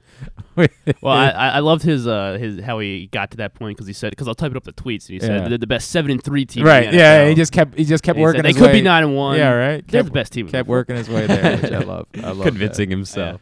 Hey man, I'm all in. Uh, hey, Stan the fan and Ross Grimsley caught up with um, oh god, Mike Bordick, of course. That's who it was. Yesterday for a great show. You can find it right now, facebook.com slash pressbox sports, youtube.com slash pressbox online, or pressboxonline.com slash video. We'll get you set for waiver wire Wednesday next with our guy Joe Serpico. It's Glenn Clark Radio. The Baltimore County Police Department is hiring. Entry-level officers start at close to 59,000 a year with a $10,000 bonus. Some restrictions apply. Plus a great retirement plan, medical, dental, and vision insurance, advancement to specialized units, tuition reimbursement, 15 sick days earned per calendar year, and even further incentives for military members and veterans. If you have a passion for service and want a career for life, visit joinbaltimorecountypd.com or call 410-887-5542. You must be a United States citizen, possess a valid driver's license, and have a high school diploma or GED equivalent. The Baltimore County Police Department is an equal opportunity employer. Come experience Maryland's number one sportsbook this NFL season at the FanDuel Sportsbook at Live Casino and Hotel, the ultimate place for any sports enthusiast. Take advantage of our 24 7 kiosks, massive video screens, and watch all the action from the best seat in the house. With more money paid out than anyone around, make every moment more at the new FanDuel Sportsbook at Live Casino and Hotel in Hanover, Maryland. Please play responsibly. Gambling problem? Please call 1 800 Gambler or visit mdgamblinghelp.org. The weather outside is really unpleasant, so it's time to warm up with some comfort classics this winter at your neighborhood Glory Days Grill. Try the Twisted Ribs and Wings combo. It's two full pounds of meat, the mac and cheese bites, Mr. Richards meatloaf, the citrus salmon, the winter spinach salad, and for dessert, here's internet radio personality Griffin Bass to tell you about the bourbon butter cake. Oh my god, it's so good. Pair it with a blood orange bourbon cider or a devil's backbone cranberry smash. Place your order now at glorydaysgrill.com. Glory Days Grill, great food, good sports. That first sip. That first bite. Mm. Start your day off right with a delicious breakfast at Royal Farms. Choose from a fantastic selection of fresh Royal Farms breakfast sandwiches and top it off with a rich hot cup of the freshest coffee in the world. At Royal Farms, breakfast is available day and night. It's the freshest breakfast in the world. Real fresh, real fast. Royal Farms. Have you been to Guilford Hall Brewery? Located in Baltimore's Station North neighborhood, Guilford Hall Brewery breaks the craft brew mold with their great handcrafted microbrews and amazing Bavarian style food selections. Join Guilford Hall seven days a week for Orioles, Ravens, and all of your favorite college games. Make plans now to watch the big games, play trivia, or bring your dog for Yappy Hour. They even have free valet service on Friday and Saturday nights. Go to guilfordhall.com for a complete schedule of events, beer listings, and food and drink specials. We'll see you at Guilford Hall Brewery. Whether your focus is luxury and comfort, convenience and technologically advanced connectivity, or sporty performance and aggressive styling, we've got the perfect Highlander for you. Check out buyatoyota.com for deals on new Highlanders from your local Toyota dealer today. Looking for a simple holiday meal? Try Chick fil A catering. From Chick fil A nuggets to mac and cheese, enjoy a variety of tray options sized perfectly for your get together. Order through the Chick fil A app and bring smiles to your family gathering. Availability and order requirements vary. See restaurant for details. Tune in to Simply the Bets every Tuesday and weekend at Bookies every other Thursday at 11:40 a.m. And if you really have nothing better to do, keep listening to this show too. All right, back in here on GCR as we continue along on a Tuesday edition of the program. Hey, don't forget that the Tyus Bowser Show returns one week from tonight, Tuesday, November 29th. We will be at Mother's Peninsula Grill in Arnold, part of town that no one ever goes to for these types of events. So if you're in that part of town, this might legitimately be your only chance not have to drive like an hour in order to, to come out and uh, hang out for an event like this. Please come join us next Tuesday night, Mother's Peninsula Grill, Tyus Bowser Show with Tyus and a special guest. It's all brought to you by Maryland Vascular Specialists and the all-new Ginsu Kamado Grill. The Tyus Bowser Show is a partnership of Pressbox and Great Eights Memorabilia. You can find out more right now by going to pressboxonline.com slash Bowser. All right, joining us now, he is Pressbox's fantasy football analyst. He is our buddy, Mr. Joe Serpico, and he's with us to preview Waiver Wire Wednesday. What's going on, Joe? How are you, pal? I'm hanging in there. I woke up this morning with my first FanDuel loss in the state of Maryland. You So know- not too happy about Argentina right now. I had a pretty good day myself yesterday. I got, you know, again, I I squeezed in as many as I could in the seven, what, eight hours we were allowed to bet. Yesterday, I squeezed in as many as I could. I came out on top by about 180 bucks. So pretty good day. Now, admittedly, I, I'm not going to be able to bet like that most days because I really was doing a bet the bit during the soccer match where I was just like looking for a college basketball game that was going on right then. I'm like, Tennessee State, Cal State, Northridge. Hell yeah, I'm going to bet on that. It was a pretty I reckless like my degenerate friend. Oh man, it was a great day to be able to do it. I won't be like that every day, but it was a good day for me. With a reminder, everybody should go to pressboxonline.com slash offers. Pressboxonline.com slash offers. If you wait any longer, you're gonna miss out because these are all pre-registration bonuses, and tomorrow everything goes live. So this is your last chance. There's up to two thousand dollars worth of pre-registration bonuses that you can claim right now at pressboxonline.com slash offers. Um, I'm also speaking of regretful decisions, Joe. Really glad that I went all in on Kadarius Toney last week instead of going all in on Christian Watson. That paid off for me big time. Oh, I feel bad for you there. Yeah, I think uh, pretty sure when we talked last week, I would say, hey, wait one more week uh, to see what would happen with Watson. And sure enough, Watson had another two touchdown game. Uh, I was, like I, I believe I said last week, I was a little hesitant on Toney as well. I didn't think he'd put up a, a major dud like he did. But especially, you know, with all the injuries with Juju and Miko being hard, uh, being out, you would have thought that Toney would have done at least something for you. But anything nope, at all. Exactly, anything at all. Uh, so yeah, the, that was that was definitely a buzzkill, and uh, obviously Watson is somebody this week. Uh, you know, I said last week to pick him up if he's still somehow available. You absolutely got to add him to your team, just because it looks like right now he is uh, Aaron Rodgers' preferred target. Now, I don't know how much that's going to be uh, going against the Eagles this week. They got that ridiculous secondary, but he's somebody you probably want to have on your team uh, as we get down on the home stretch of the Yeah. fantasy regular season. It's so weird to say that that we're almost done already. Yeah, yeah, it might be too late for your pal. Might be a little too late at this point. Uh, let's talk about a guy that I did pick up. Or actually, I was holding him on my IR and I activated him. I played him last week and it looked pretty good. Uh, I think there's reasons for excitement, and I feel like Treylon Burks, if he's available, should definitely be somebody that people should be grabbing. Yeah, I mean the, Titans used a, a, a high round pick on him, thinking that he would be the guy that would uh, take over the spot vacated by AJ Brown. Uh, obviously, injuries kind of derailed that for well, much of the first half of the season, but it looks like he kind of just instantly returned to the lineup and became a huge factor.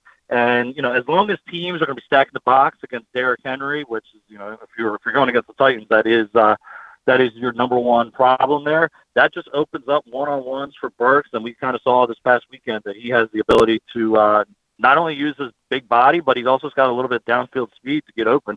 So yeah, that's another guy. Absolutely, uh, you want to add your uh, to your roster. Both of those rookie receivers are kind of coming in their own now. Uh, you know, we haven't seen many of the other rookies this season. I think a little bit earlier this year, we thought Drake London might be that guy. Garrett Wilson's had some flashes here and there. I mean, Chris But the past Olave. couple look- weeks, it's a- Chris Olave's looked like that Well, dude. Yeah. I I did have a I did have a brain fart there about Yeah. Olave. Yes, you're right about that. But yes, the rest of the guys kind of you know they took them the first first round or two, kind of uh you know haven't really lived up to the hype. But those last two names that we uh, were just talking about, Watson and Burks, definitely need to be rostered at this point of the season. Uh, with that in mind, one that returns to practice this week, um, I, I, I, are you grabbing Jameson Williams?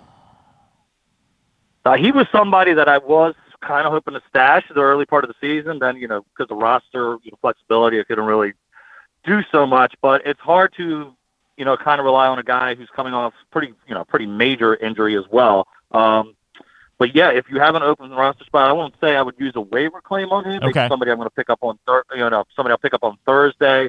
Kind of, you know, kind of like I said a couple weeks ago about Watson. Kind of wait and see how the uh, Lions go to use him. Uh, I would be surprised if he comes back to play just because they are playing on Thanksgiving. Right. You know, kind of a quick turnaround. But you know, let's say you know the next couple weeks, you know, because let's face it, the Lions, other than uh, Amon-Ra St. Brown, who's been an awesome fantasy player if you've had him on your team this season, but just because of the way uh, the Lions have kind of uh, past few weeks, Goff doesn't look like the guy that we saw. Let's say the first like five six weeks of the season. I'd be a little bit hesitant to uh, use a significant FAAB on him, but at the same time, this is the time of the year. There isn't really a whole lot of guys you can use FAAB on. Mostly, we're you know we're we're scrapping at the end of the barrel at this point in the season. Yeah, if you're if you have not guaranteed a playoff spot yet, you might as well start spending your FAAB because otherwise you're going to be holding on to it to try to compete for seventh place or something like that. Not really worth Hundred it. percent right. Uh, Joe Serpico from Pressbox with us here on GCR. Joe, on your waiver wire Wednesday list at PressBoxOnline.com, I, I get it. I see Samaje Perine at the top. It's a, it's an awkward spot for me because I don't know how much we know yet about Joe Mixon. How hard are you really going on the waiver wire and with FAAB for Samaje Perine, knowing that if you know Joe Mixon, you know they don't play on Thursday, if he's able to come back and play next week, I I assume you you probably wouldn't be playing Samaje Perine at that point. No, you're absolutely right about that. You know, obviously, if Mixon's in the lineup, uh, he's somebody you can't necessarily rely on. But like we've talked about the past couple of weeks, this is that time of the year where you want to try to grab as many of your handcuffs as possible as well, especially if you own Joe Mixon. You know, God forbid you end up in Yeah. this weekend without a uh, you know without a running back just because you didn't you know do your due diligence to uh, pick up the handcuffs there. So he's somebody, and he scored two of those three touchdowns this past week. And while Mixon was still in the lineup, and then obviously got featured a lot more uh, after the fact. Now, even with the case with Perine, you know, he's they're still going to mix in their other running back, Chris Evans. He, they say he's more than the pass catching uh, running back, but uh, you know, we saw this past weekend that it was uh, it was Perine catching the three touchdown passes. But you know, if Mixon's not in your lineup, you kind of just don't want to sell yourself short and not have an option there. And again, like I've kind of alluded to in previous weeks, you know, this is that time of the year, whether it's, you know, Perine or Alexander Mattison or, you know, some of these other guys that are your high round picks that you don't want to basically just kind of be left without anything when you get to the, let's say the fantasy playoffs, knock on wood, we're all hopefully there. And, you know, you're basically kind of like, oh crap, I've got nobody to go with in these, you know, most important weeks of the year. Yeah, that is important. You make a very good point. Um, a couple other guys that go down. Uh, you know, we're just talking about rookie receivers. Wan'Dale Robinson actually was one that was fairly effective. Um, was certainly effective on Sunday until it all came to a, a halt. Um, you think that Darius Slayton's the guy to have, correct? Yeah, absolutely. I mean, those two have been the only two that you can kind of rely on in the Giants passing game this season. Uh, we've seen some flashes where uh, uh, Richie James kind of, uh, you know, spurts here and there. Looks like he could be somebody, but he's not somebody you can rely on. Fantasy Kenny Golladay uh, arguably might have been the uh, the worst signing in Giants history in the past, let's say, let's, ten years or so. They haven't got anything on the return of value that they're giving him. I think the Ravens dodged a bullet with him. I know a lot of fans wanted him a couple years ago. But back to Slayton, yeah, he's somebody that you know he was always kind of involved. You know, he's another guy that's kind of battled injuries throughout his career, but he's kind of the last man standing right now with the Giants. As somebody who's getting a ton of targets, because again, there's really not a whole lot of options there. So yeah, if you're really in a pinch, you know, we, we talked about it just two seconds ago. You know, if you really need a receiver play, especially at this time of year where the flex plays are uh, are few and far between. Uh, Slayton's a guy that looks like he's going to get a ton of looks. It still runs through Saquon Barkley. Don't get me wrong, but it looks like if they're going to get any action in the passing game, that Slayton's the guy you want there. Of course, uh, tight end has been a hellscape this season, unless you have uh, Travis Kelce or Mark Andrews, or I guess last night George Kittle. But even that one's been up and down this season. Um, Kyle Pitts wasn't necessarily killing it, but was certainly among the more reliable at the group of, of players that aren't reliable whatsoever. Uh, where might you possibly find help if you're a Kyle Pitts owner? Yeah, that's a tough blow. You know, the kid's got talent. He just hasn't, like you said, he just hasn't gotten the ball the way that we thought he was going to get the ball, especially coming off of a thousand yard yeah, season last year. Um, the two names that I have listed this week, one being Jawan James. Uh, he's got five touchdowns in the five past games. I believe he's tight end number two since week six or seven, wow. which honestly kind of blows my mind, uh, considering that the Saints really, you know, there there haven't been the uh, the Saints of the past, let's just say.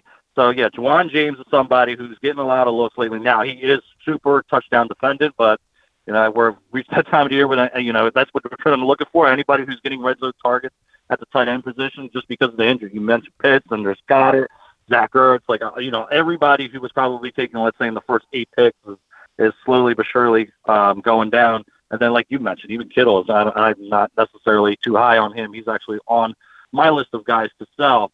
Um, another one that I listed this week is somebody who was probably drafted not so high this year, but let's say in years past, and that's the Commanders tight end Logan Thomas.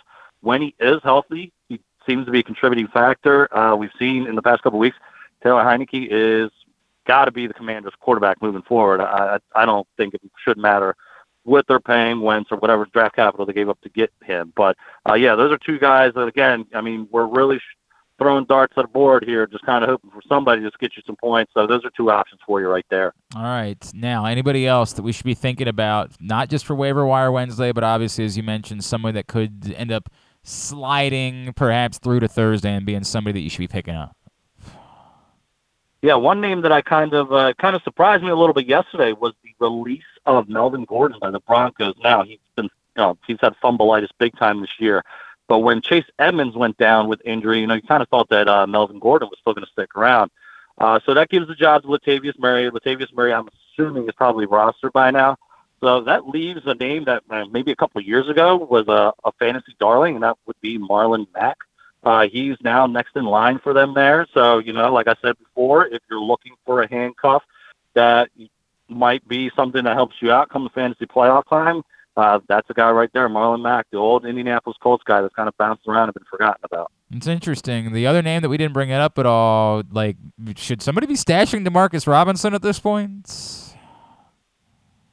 Ooh, that's see, that's another one. That's kind of tough to rely on. I know he's had a couple of decent weeks, uh, but this Ravens passing offense is a a little tough to rely on outside of. You know, we talked about Mark Andrews. He's the one. He's the one constant that's in the offense. You know, we we've kind of hoped all season it would be uh, let's you know you can just go down the line. We thought it would be Bateman first, then we thought it would be maybe likely, then we thought maybe for a couple games it would be Proche, then we thought it would be DeSean Jackson. So it's kind of hard to rely on anybody outside of Mark Andrews when it comes to the Ravens passing offense.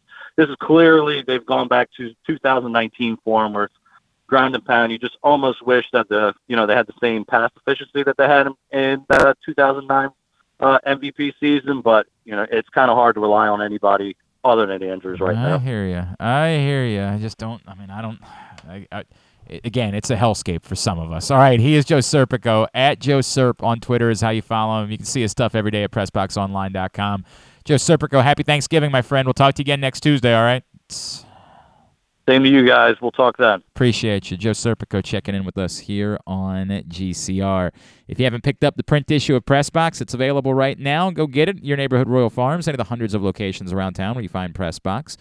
You can read it all at PressBoxOnline.com. Kevin Willard is on the cover. Inside, we introduce you to men's and women's D1 players from around the state. PressBoxOnline.com to read it. And again, get to your neighborhood Royal Farms, any of those hundreds of locations where you find Pressbox. When we come back in, Tidbit, Tubular, and Simply the Bets, Glenn Clark Radio. Have you been to Guilford Hall Brewery? Located in Baltimore's Station North neighborhood, Guilford Hall Brewery breaks the craft brew mold with their great handcrafted microbrews and amazing Bavarian style food selections. Join Guilford Hall seven days a week for Orioles, Ravens, and all of your favorite college games. Make plans now to watch the big games, play trivia, or bring your dog for Yappy Hour. They even have free valet service on Friday and Saturday nights. Go to guilfordhall.com for a complete schedule of events, beer listings, and food and drink specials. We'll see you at Guilford Hall Brewery. That first sip. That first bite. Mmm. Start your day off right with a delicious breakfast at Royal Farms. Choose from a fantastic selection of fresh Royal Farms breakfast sandwiches and top it off with a rich hot cup of the freshest coffee in the world. At Royal Farms, breakfast is available day and night. It's the freshest breakfast in the world. Real fresh, real fast. Royal Farms. What's up, everyone? This is Tyus Bowser, and I'm excited to tell you that I'm back for season two of the Tyus Bowser Show in partnership with Pressbox and Great Eights Memorabilia. Join us on Tuesday nights throughout the season as I'll be heading all over town with my special guests, and of course, our co-hosts Glenn and Rita. Or is it Rita and Glenn? What is it? I look forward to meeting you guys and talking a little bit about football and a lot about life. And if you happen to miss the show, you can now catch a replay Friday nights on 1057 The Fan. Get all of your details for the Tyus Bowser Show right now at PressBoxOnline.com slash Bowser. The next Tyus Bowser show is Tuesday, November 29th at Mother's Peninsula Grill, 969 Ritchie Highway in Arnold. It's brought to you by Maryland Vascular Specialists and the all-new Ginsu Kamado Grill. Sports betting has come to Maryland, and we're ready to help you win some money. Tune in for Simply the Bets every Tuesday morning at 1140. FanDuel Sportsbook GM Leon Twyman and VSIN's Aaron Oster join the guys every week to give you all of the info you need and offer you a few winners. And every other Thursday at 1140, tune in for Weekend at Bookies as Andrew Stecca and Alloy Sports Brad Kronthal help make you some money for the weekend. So come win some money with us on Simply the Bets every Tuesday and Weekend at Bookies every other Thursday brought to you by the FanDuel Sportsbook at Live Casino and Hotel Maryland. Listen at PressBoxOnline.com slash radio. Watch at YouTube.com slash PressBoxOnline. The weather outside is really unpleasant, so it's time to warm up with some comfort classics this winter at your neighborhood Glory Days Grill. Try the Twisted Ribs and Wings combo. It's two full pounds of meat, the mac and cheese bites, Mr. Richards meatloaf, the citrus salmon, the winter spinach salad, and for dessert, here's internet radio personality Griffin Bass to tell you about the bourbon butter cake. Oh my god, it's so good. Pair it with a blood orange bourbon cider or a devil's backbone cranberry smash. Place your order now at glorydaysgrill.com. Glory Days Grill, great food, good sports. Check out Jeremy Kahn's daily picks at PressBoxOnline.com as he tries to find you daily winners. And speaking of winners, here's a man who once won a media curling contest. And I don't think anything else. He's Glenn Clark. Ginsu Kamado Grill. Go to ginsugrills.com right now. Use the code tailgate and save $100 when you order your Ginsu Kamado Grill, the perfect ceramic tailgate or home grill for grilling, baking, searing, and smoking all kinds of food. Let's get a tidbit. Tidbit is brought to you by Guilford Hall Brewery, 1611 Guilford Avenue in Station North. It is a gem in our city. Find out more. If you have not, maybe this weekend, get a long weekend, you get past Thursday, you got a little bit of time. I know a lot of people try to get together with like high school friends during the course of this week, people that you haven't seen in a long time. I'd encourage you to maybe elevate that night out instead of going to like a neighborhood dive bar. No offense, everybody enjoys a nice neighborhood dive bar. Maybe you step up your game, you hang out at Guilford Hall Brewery, guilfordhall.com. What you got? All right, so uh, Davante Adams caught uh, a couple touchdowns over over the weekend, and that brought his total up to ten on the season, which is his sixth year, sixth season of having ten or more receiving touchdowns, which put, puts puts him Mm. in some very uh, elite company. Can you name the five others, five other receivers that have done that? Six, so ten, six Um, seasons of Randy 10 Moss. That is correct. He is tied for first with nine seasons. Jerry Rice. Jerry Rice also with nine seasons. Um, Terrell Owens. Terrell Owens, yes, with eight, tied for third.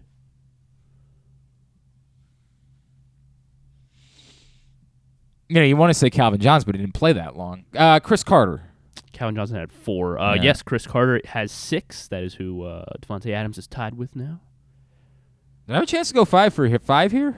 Well, you said Calvin Johnson. I guess you said No, I guess you said I wanted to say not. Calvin Okay, Johnson, but all you don't. Yeah, then yeah, then yeah. Larry Fitzgerald. Ooh, Larry, only five. Son of a bitch. Only five seasons. Son of a bitch. Um,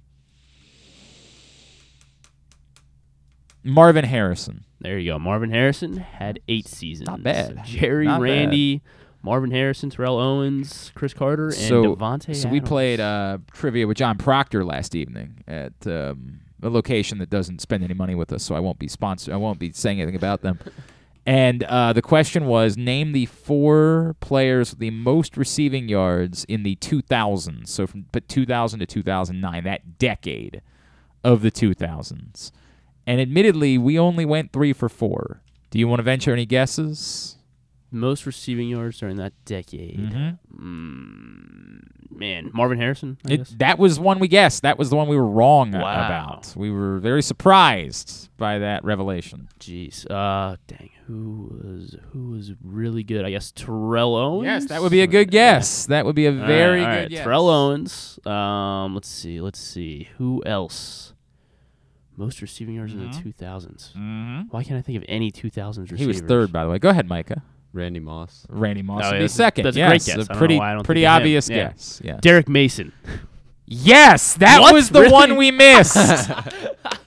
I don't need a to guess close anymore. friend of mine, Derrick Mason, Wow. is fourth in receiving yards in the 2000s, and I we didn't even bring we named like 10 people. Wow. We listed them all out. We were like, all right, we're gonna go with. uh, We went with. By the way, the one you're missing, we got is number one. Number one. Number one. Uh, not Randy Moss. Not. Yeah, we already Marvin got Moss. We already got Owens, Mason. Or That's not- two, three, and four. Not. Marvin Harrison. Reggie Wayne. Not Reggie Wayne. Number one, Torry Holt. We got that Ah, one. So we got Holt, we got Moss, we got Owens. We went with Harrison as our fourth, and we had t- we had named it. We had named Cris Carter. We had like we'd gone through the list. Could it be Isaac Bruce? Could it be? We're like doing the math. And when did Larry Fitzgerald get in the league? Is it mm. possible? Like, could it be? Is it Steve Smith? Like, we're literally naming through everyone.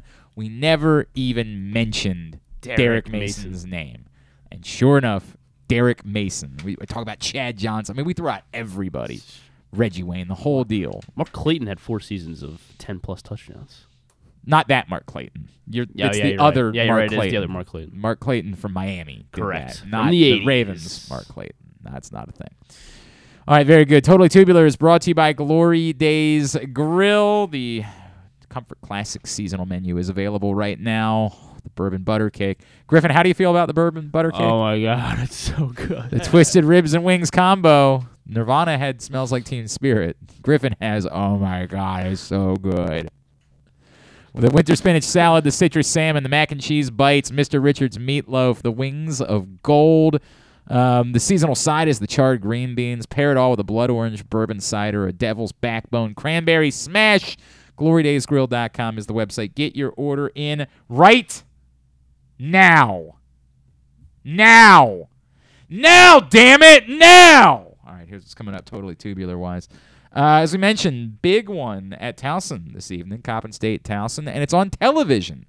I'd encourage you to go check it out, but if you can't make it, you can go to uh, NBC Sports Washington because nothing says Washington quite like Coppin State taking on Towson. Just nothing at all that screams Washington quite the same way. A lot of things I don't understand, man. A lot of things. So Anyway. it'll be televised. Let's. let's yes, it's on NBC. That's what I was Excellent. just saying, Excellent. Griffin. You've- Well, I'm trying to build it up. Excited. Uh, ESPN Plus, UMBC's at UNC Greensboro at 7. Mount St. Mary's is at Pacific at 10. You can see it on the WCC network. Uh, mentioned two big ones in Maui tonight on ESPN. You have both uh, Creighton, Arkansas at 8, San Diego State at Arizona at 10.30. All the rest of the hoops find at glennclarkradio.com. Uh, World Cup, Mexico, Poland going on right now. I haven't even checked. I don't know what's going on there. Uh, oh, you got Zero zero at halftime. Nil nil at the half. Thank you. That's on Fox at two o'clock. France and Australia earlier today. Of course, the stunner as Saudi Arabia defeated Argentina two one, and Denmark and Tunisia finished in a draw. Action tonight on ESPNU. Bowling Green in Ohio at seven o'clock, and on TNT Net Sixers seven thirty. Lakers Suns at ten. NHL Network for Sabres Canadiens at seven. USA Network for WWE NXT at eight.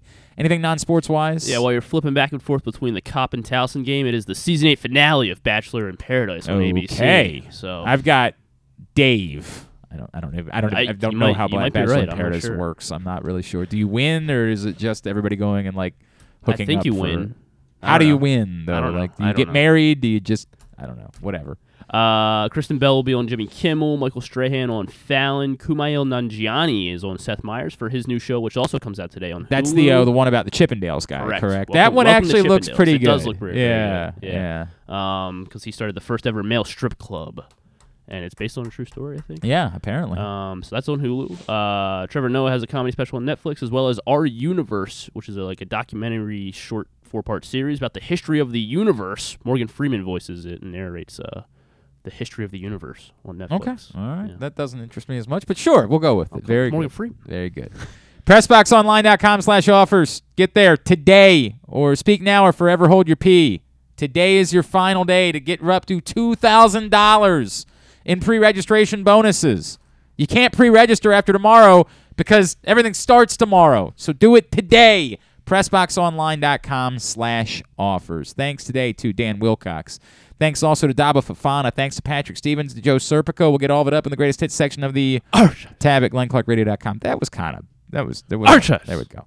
Uh, tomorrow on the program, we'll do picks because we're not going to be here on Thursday. We're, not, we're we're done after tomorrow. We're taking the rest of the week off. Um, also tomorrow, I guess Drew will join us. I believe Shawne Merriman is going to join us tomorrow. Of course, Mr. Lights Out himself, as uh, he'll be back in town this weekend uh, collecting coats again at the Maryland football game. So, believe we will chat with uh, Shawne Merriman tomorrow, and maybe we'll preview the Jaguars as well. Thanks to everybody at Pressbox, all of our great sponsors and partners, including the Baltimore County Police Department, Glory Days Grill, Royal Farms, the Costas Inn, Baltimore area Chick fil A restaurants, Guilford Hall Brewery, Great Eights Memorabilia, the FanDuel Sportsbook at Live Casino and Hotel Maryland, Maryland Vascular Specialist, the all new Ginsu Kamado Grill, UMBC Athletics, your local Toyota dealer, buyatoyota.com. Thanks to Micah at Micah.Ernest on Instagram. Thanks to Griffin, Griffin underscore Bass. Thank, follow us, Twitter, Instagram, and TikTok at Glenn Clark Radio. Have a great Tuesday evening. Go Towson or Coppin. Uh, go UMBC. Duke sucks. Ohio State sucks too. When we come back in, it'll be simply the bets.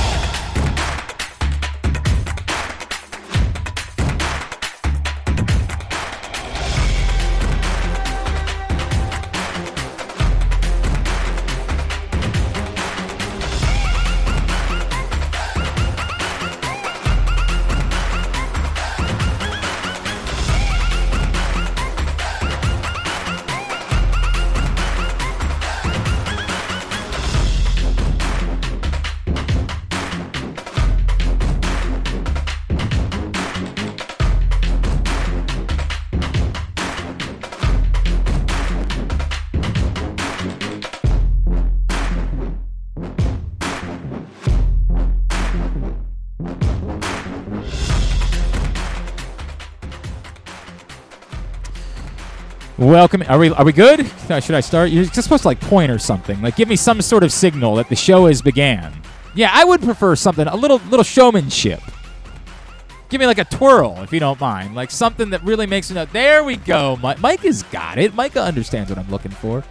Simply the bets brought to you by the FanDuel Sportsbook at Live Casino and Hotel Maryland. I'm Glenn. He's Griffin. Uh, we got a lot to do. In just a second, Aaron Oster from uh, VSiN out in Vegas. And then later on in the program, we will head to the FanDuel Sportsbook at Live Casino and Hotel Maryland, where we will catch up with our guy, Leon Twyman, the general manager of the FanDuel Sportsbook. So we got a lot to do. It is mobile betting becomes legal officially tomorrow. We got a little tease of it yesterday in the state of Maryland, but it becomes legal officially tomorrow, and it will be fully incorporated with the FanDuel Sportsbook at Live Casino and Hotel Maryland. So you can make deposits there for your FanDuel account. You can get your winnings. I won $180 yesterday. I could today go down to the FanDuel Sportsbook at Live Casino and Hotel Maryland, despite the fact that mobile betting today is not legal. I could go get my $180 right now at the window at the FanDuel Sportsbook at Live Casino and Hotel Maryland. We'll talk more about that a little bit later on. Let's head out to Vegas. Our guy with the five L's, he's Aaron Oster from VSiN. For the final time, Aaron Oster from VSiN joins us. That's true. I'll tell you more about it in a second. Good morning, Aaron. How are you? Uh, hang on, Aaron. I apologize. We have a bit of a connection issue that we're going to try to get sorted out, and then uh, we'll go right back to our buddy Aaron Oster. Let's see if that worked. Aaron, how do you how do we do? You, do you hear me? I, I can hear you. Can Wonderful. You hear? I hear you just fine. Excellent. How are you? how was yesterday and your first tease of mobile betting? Um, I was utterly reckless yesterday, but it worked out. Um, like the one that I felt the strongest about that I had uh, told everybody on the uh, FanDuel or the Live Casino and Hotel Maryland social pages was playing, uh, and I think I told you about it last week. The double chance of the USA winner draw parlayed with under two and a half goals. So I hit There that quite nicely. But then I did the bit that admittedly I'm I'm worried about. I don't have enough time to be very worried about it, but yesterday it was more just I was I kind of stopped working for a little while so I could watch the soccer match and then during the soccer match I started just randomly betting on any college basketball game that was going on. I just I I, I knew Yep. nothing. It doesn't matter. Oh, Cal State Northridge is playing Tennessee Tech. Cool. I'm definitely throwing 50 bucks on that. I don't know anything about these teams, but I'm going to bet on it. Um, there was a little bit of that going on for me yesterday. So it could have been a better day. I, I made about 180 bucks. It could have been a better day if I had just stuck with the things that I actually knew a little bit about yesterday. And and just having it on your phone, complete game changer. It really, it really is. Uh, disa- I, I've already had a couple people tell me they are already deleting the app. like they have, it took them one day Yep. to realize that they needed to go ahead and delete the app. It's I understand. Hey, and, hey, and that that's good to, to recognize right off the bat. Yep. Say this is not going to go well for me. Thursday is a bad day for this. It's another day where you have time, right? It's another day where you're going to be over at your aunt's house at some point on Thursday, Mhm. sitting in front of the TV trying to avoid the conversation that's going on in the dining room, and you're just going to say to yourself, "Welp, let me whip out that old app and I will start betting on the Orlando basketball tournament. I don't even know who's playing in it. Don't care. I'm going to bet on it. That's the way it's going to go. T- Tunisia taking on Algeria in the World Cup. I'll bet on that's the way that it goes. So yeah, it was a it was a fun day. It was a fun day. Um, as I said, sadly, this is our final time speaking with Aaron Oster from VSiN, which I'm I'm very you know it, it breaks my heart that this is the last time we'll speak to VSiN's Aaron Oster, but um, you have to confirm this is the last time you and I are going to have this conversation. You being Aaron Oster Yeah. from VSiN. Exactly. However, in good news, Aaron Oster from somewhere else will be joining me for next week. Ah, ah, that is true. Uh, Aaron uh, Yeah. publicly said on Twitter yesterday that he is departing uh, VSiN, moving on to greener pastures. I don't know what those greener pastures might be. I, for for selfish reasons, I have a lot of things that I hope it is because I can try to take advantage of it to get free things. So I'm per, first of all, Aaron. I hope that this is the moment that like you're going to go on tour with Wheatus and I can go on all the shows all over the country. I hope that's That would be wonderful. That would be wonderful. Maybe this is the moment where you're breaking off from VSiN and you are going to finally make the long-awaited sequel to the film Loser, starring uh, Jason Biggs. I hope that these are the things that you're looking to do. Can you confirm or deny any of those perhaps rumors that are out there in the streets?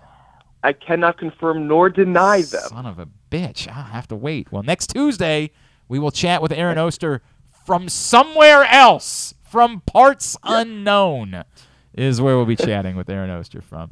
Uh, mixed bag last week for Aaron. Mhm. Uh, hit the Ravens Panthers under by a bit. Just a little bit. Just a little bit on that one. Uh, got uh, of course he, he tried telling you do not and and a few of us were idiots and we decided to bite anyway. Uh, just barely made it on his loser bet, which was the Vikings at plus one and a half against the Cowboys. Yeah, they just they just missed out on a cover there. The Vikings did. Just missed. However, um, the uh, the pairing of Justin Fields at 100 plus yards rushing and one or more touchdowns came up 15 yards short. And Stupid injury. and boy, um, you nearly you nearly didn't even get an Eagles outright win. on No, I did Sunday, not. missing on the love bet. Uh, now you did, as we pointed out before. Uh, you had the Sandy Alcantara or Al- is it Alcantara or Alcantara? I don't ever remember. It's Alcantara, correct? I, I've heard it both, but I, I the the Marlins official guy says Alcantara, right. so I've been going the with that. The Sandy Alcantara winning the Cy Young Award. That was a long shot that paid off big time some time ago. Um, and some things that maybe are coming into shape a little bit that Griffin pointed out this Mhm. week. Uh, you did have a long term Caleb Williams as the Heisman winner back in Yes, I May. did. And that one's starting to look pretty good. As I, at, for a moment, Caleb Williams actually was the front runner. I guess apparently the most recent odds have changed that again, and C.J. Stroud is the slight Which, by the way, I, I also gave out. So looking good oh, if you play. oh, yeah. you- now wait a second. Now you're just covering all your base. Hey, that that's how you hit your you- bets. What, it- yes, but you're also going to lose one of them, Aaron. you Sure, but if you play it them. correctly, you make lots of money no matter what. I understand that. Uh, he had a Utah over eight and a half wins. Um, they sit at eight and three as they go to Colorado, and Colorado's terrible, so that looks pretty good.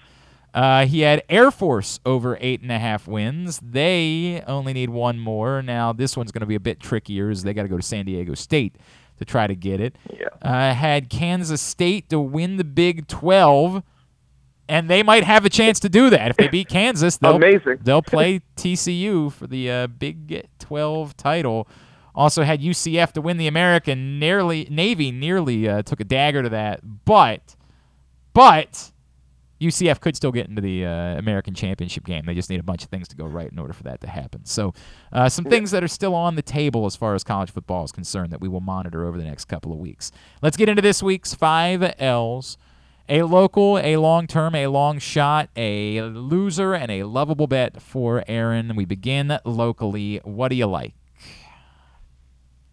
Um, so I don't know. You'll need to tell me this one because I was looking on FanDuel, and because I FanDuel jurisdiction I- is in New Jersey, I Oh. could not find the Maryland game there. Huh? What? What? Oh, you're saying that you can't bet Mar- that they because they're in New Jersey, they're not allowed Rutgers, to put yeah. Rutgers games on the book, is what you're saying. So you will, yeah. So I and I even looked at other jurisdictions, and I did not see that game anywhere. So you'll have to tell me if that's up there. uh, I will, if I, I will check. if it's because this line is different depending on the book. At 14, I don't mind it. At 14 and a half, I'm not playing it. So I, I'm throwing it out there as a lean. I lean Maryland against Rutgers. Uh, my actual local play will be on the Ravens Jaguars game. For some then reason, all gonna- of, why is every college football game? I I guess because we're in Maryland now, and because technically today you're not You're allowed in to Mar- bet. Yeah, Um, so everything's locked. Everything's locked for me. So I I can't Okay. look. I apologize. I can't look at anything today. I'm so sorry. Okay.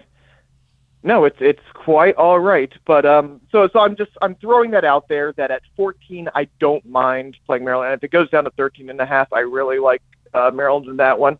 So it's something to look for as a lean there. Okay. Um, but in, in the Jaguars Ravens game, I'm I'm going back to the well, and, and this is tough again just because of all the injuries, and you don't know exactly, you know, who's going to end up playing on Sunday. But this is a uh, total that opened higher, uh, around 46, and it's already bet down to 43 and a half. Um, you know, this obviously comes down to who's healthy for the Ravens. So, while I think last week's game was an extreme, I do think that we're going to see a, a slower paced games from both teams. And then something similar. Jackson's Jacksonville's offense still in the bottom half of the league. They're a team that's uh, six and four to the under. Meanwhile, the Ravens are now seven and three to the under. Put that all together, I think 43 and a half is uh, not a safe bet to the under, but a pretty fair I, bet I to the under. almost start to worry about reverse lock here. Like I almost get Sure. into that territory where it's like how how is this game going over 43 and a half? Like it seems so obvious to me that I start to get nervous about a reverse lock situation on this one. I tend to agree with you. Of course, I've continued to make the exact same bet on every Ravens game for the last few weeks, and it it continues to be a big winner for me. So I'm I'm gonna I, I don't think I'm gonna abandon it yet. It's of course the uh, the parlay of uh, Ravens scoring first and winning outright has been a big winner Okay. for me. Big big winner. They have scored first in nine of ten games this season, and they've won seven of ten games outright. So it's been a it's been very profitable for me this season to stick with that parlay all season long. I like it. Yeah. That's a good little nugget. I'll have to yeah. remember that one. Yeah, maybe you should file that one away. Maybe your boy knows a thing or two about a thing or two every now and then. All right, give me your uh, long term. Give me the futures bet that you're looking at. Uh, this was a play I actually liked uh, better before yesterday when the line dropped. But, um, you know, I think the 49ers, as the NFC, you know, really we starts to get a picture of who the teams in the NFC are, I, I think you can make a strong case right now that the 49ers are the best team in the NFC. Right now, the odds are plus 350. And like I said, unfortunately, last week could have gotten that at a better number. So value has gone away, but I don't think it's it's diminished entirely.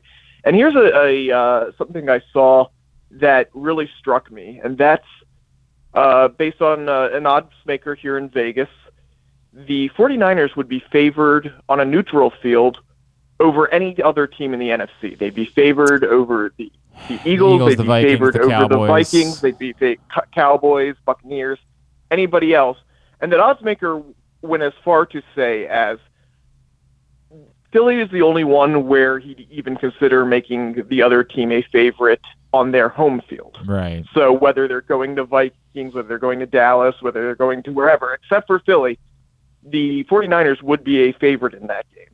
So if you're taking all that into account, and I'm going to assume that they are going to end up being the three seed, it's, it's an assump- big assumption, very, very much so, but I'm going to work under that and won't have to face the Eagles until the NFC Championship game. I think there is value there still at plus 350 to win the NFC.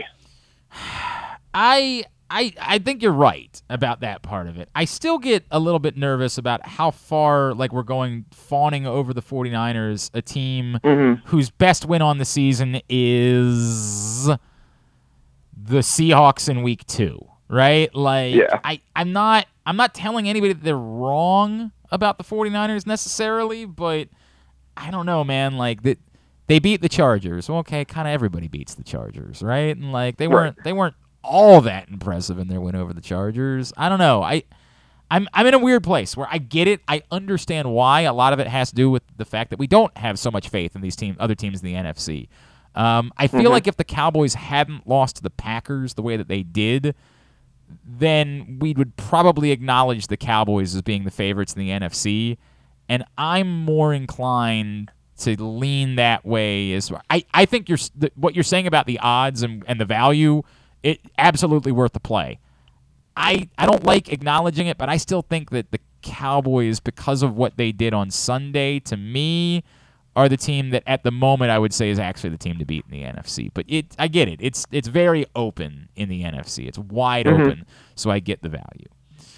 Cowboys are plus 480 right now, so if you do like that, especially Yeah. you know in a game where on prime time you think they're really going to you know put it to the Giants, this might be a good time to get in on the Cowboys. Yeah, they feel that way. they suddenly they would obviously that number would move significantly if it goes that way. You're not you're not wrong about that. All right, your long shot. Give me the uh, the underdog or the long odds that you like for the week.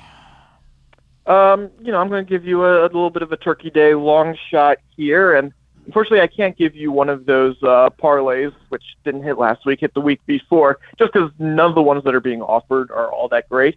But I am going to dip into the props here. There are props available for two of the three.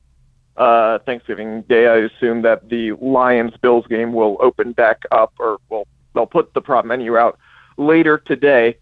But um, when I'm looking for this, and, and we never really uh, said exactly what a you know a, a short-term long shot would entail. Kind of in my head, I, I kind of put it at about four to one or better. Um, and I did find a four to one play that I think could absolutely come through, and that's uh, if you look in the alternate receiving yards, Justin Jefferson to get 125 or more receiving yards against the Patriots. He's hit this number four times this season. While the Patriots defense Yeah, that's the part, man. done- well, here's the thing. They've overall done well against receivers. though you have to look at who they've played against. They have not played very good quarterbacks and overall not played overall that number one receiver. When there has been that big number one receiver, you saw Tyreek Hill catch eight balls for 94 yards in week one. Garrett Wilson caught six balls for 115 yards in week eight. Now, obviously, that came back uh, yesterday, and didn't Garrett Wilson didn't do that well. But I'll chalk that up to uh, the ball never coming near him because of whatever that is at quarterback for the New York Jets. So when you've had that number one receiver, the Patriots have struggled somewhat, and obviously Justin Jefferson is going to be the toughest competition they face. So at 125 yards at plus 400, again, this is a long shot we're talking about. I don't completely hate that. And look, if you want to get really crazy with it, if you think Justin Jefferson's going to go off because he's the entire Vikings offense and really the entire Vikings team this season, and you want to get really crazy, uh, 150 yards is out there at plus 880. I understand everything you're saying. I just Jack Jones has been a monster this season, and and there, if there's one thing that Bill Belichick defenses do, it's we're taking something away, and you have to beat us some other way. And why would that not be Justin Jefferson, right? Like if there's anything I trust, I don't know that they can win. And a lot of times they do this where they successfully take something away and then something else they're, they're hell bent on doing that, and then teams use it. Might very well be that if they decide to do that, I believe that they can do it, but then they might get their ass kicked by Dalvin Cook and Adam Thielen all day, right? Like Right. I, I, I just everything we've known about Bill Belichick is we're taking something and we're making it so that that won't work. Now figure out what you're going to do Mhm. from there. And I would think, and I get it, Justin Jefferson. I think he should be the MVP conversation, or at least should have been until I absolutely agree. um, like I am very enamored with Justin Jefferson, but I, the Patriots scare me so much here, man. Oh, they scare me. All right, we'll see. We will see. Aaron Oster is with us um, uh, from VSiN out in Vegas. Let's get into it. Give me the one that you say do not, whether it's in the FanDuel Sportsbook, whether it's tomorrow when you can do it on your app, whether you're doing it from your app in the FanDuel Sportsbook. Don't do this. It's a loser. Well, I'm going to give you a World Cup play, and I wish I could give you a World Cup play as good as uh, Saudi No, Arabia winning at 25 to one. My God. But right, that would have been a good long shot. Yeah, that would have qualified. But um, I, I will give you this one, and this one actually is even mo- well, not even more of a loser, but uh, shorter odds than what I had before, and that's uh, France to win the World Cup. They're the third favorite right now at plus 750, and coming into today, I didn't even have France winning their group. Uh, that changed when Denmark uh, had the draw with Tunisia, Tunisia, yeah. but but I still think that overall my thought process was France is banged up. France is getting overvalued here because they are the reigning uh, World Cup winners. Uh, this is a team that on paper just doesn't look good, and, and it's hard to look at them compared to the other teams that they will face in elimination play and say that they're going to make it very far in elimination play. I would actually be a little surprised if they even made the semifinals. I certainly don't think they're winning. And as the third favorite, I think that line is wrong, and that that's a bad thing to bet into right now. So do not play France to win the World Cup at plus Okay. 750. Okay. I don't I don't have a problem with it. You know what's funny is I still don't have a great feel for who's winning this World Cup. Like Oh, I don't either. I, I, I have no like I get why it, like I feel like I uh, Brazil is almost the default answer, right? Like it, of course Sure. they're the favorites and everybody's just sort of like, yeah, they're Brazil. Like I'll just go with them. I just have no real feel for who's going to end up winning this World Cup. Um, you know, England look really good, right? Like I know I know that the competition wasn't much, but maybe there's something there. I don't know, man. I, I am struggling with who's winning the World Cup. Uh, but yeah, I think that's good. And then give me the one that you love, the one that you say take take your FanDuel app to the FanDuel Sportsbook at Live Casino and Hotel so that you can make this bet in multiple different ways because I love it. It's definitely hitting. I like this. Play it in cash and then play it on the app. Yeah, man. That way it feels like two winners instead of one. That's what I like Genius. doing. I had uh, I Genius had play. the the Bulls Celtics game last night, and I put a good bid on it. And then I was like, "What am I doing? I'm going to put more on it. That's how I want to win this twice." Hey, and and I think that does count as winning it twice. Two bets is two winners. Correct. That's how it works. And you actually uh, alluded to what my play is going to be this time, and that's uh, Kansas State minus eleven and a half over Kansas. You know, this Kansas State team, as you said, has a chance to make the Big 12 championship game. They're not pulling any punches today. You're not going to see them ease off the brakes at all. And I think this Kansas team has been still a little bit overrated after their hot start Right. at the beginning of the year. They're now in the one five stretch and they're getting beat down by any decent competition they're facing. I think this number really should be uh, at least 14. So uh, give me Kansas State minus the 11 and a half. I like it. I actually like that one as well. All right, very good. Uh, one final time. What's coming up with the VSiN this week?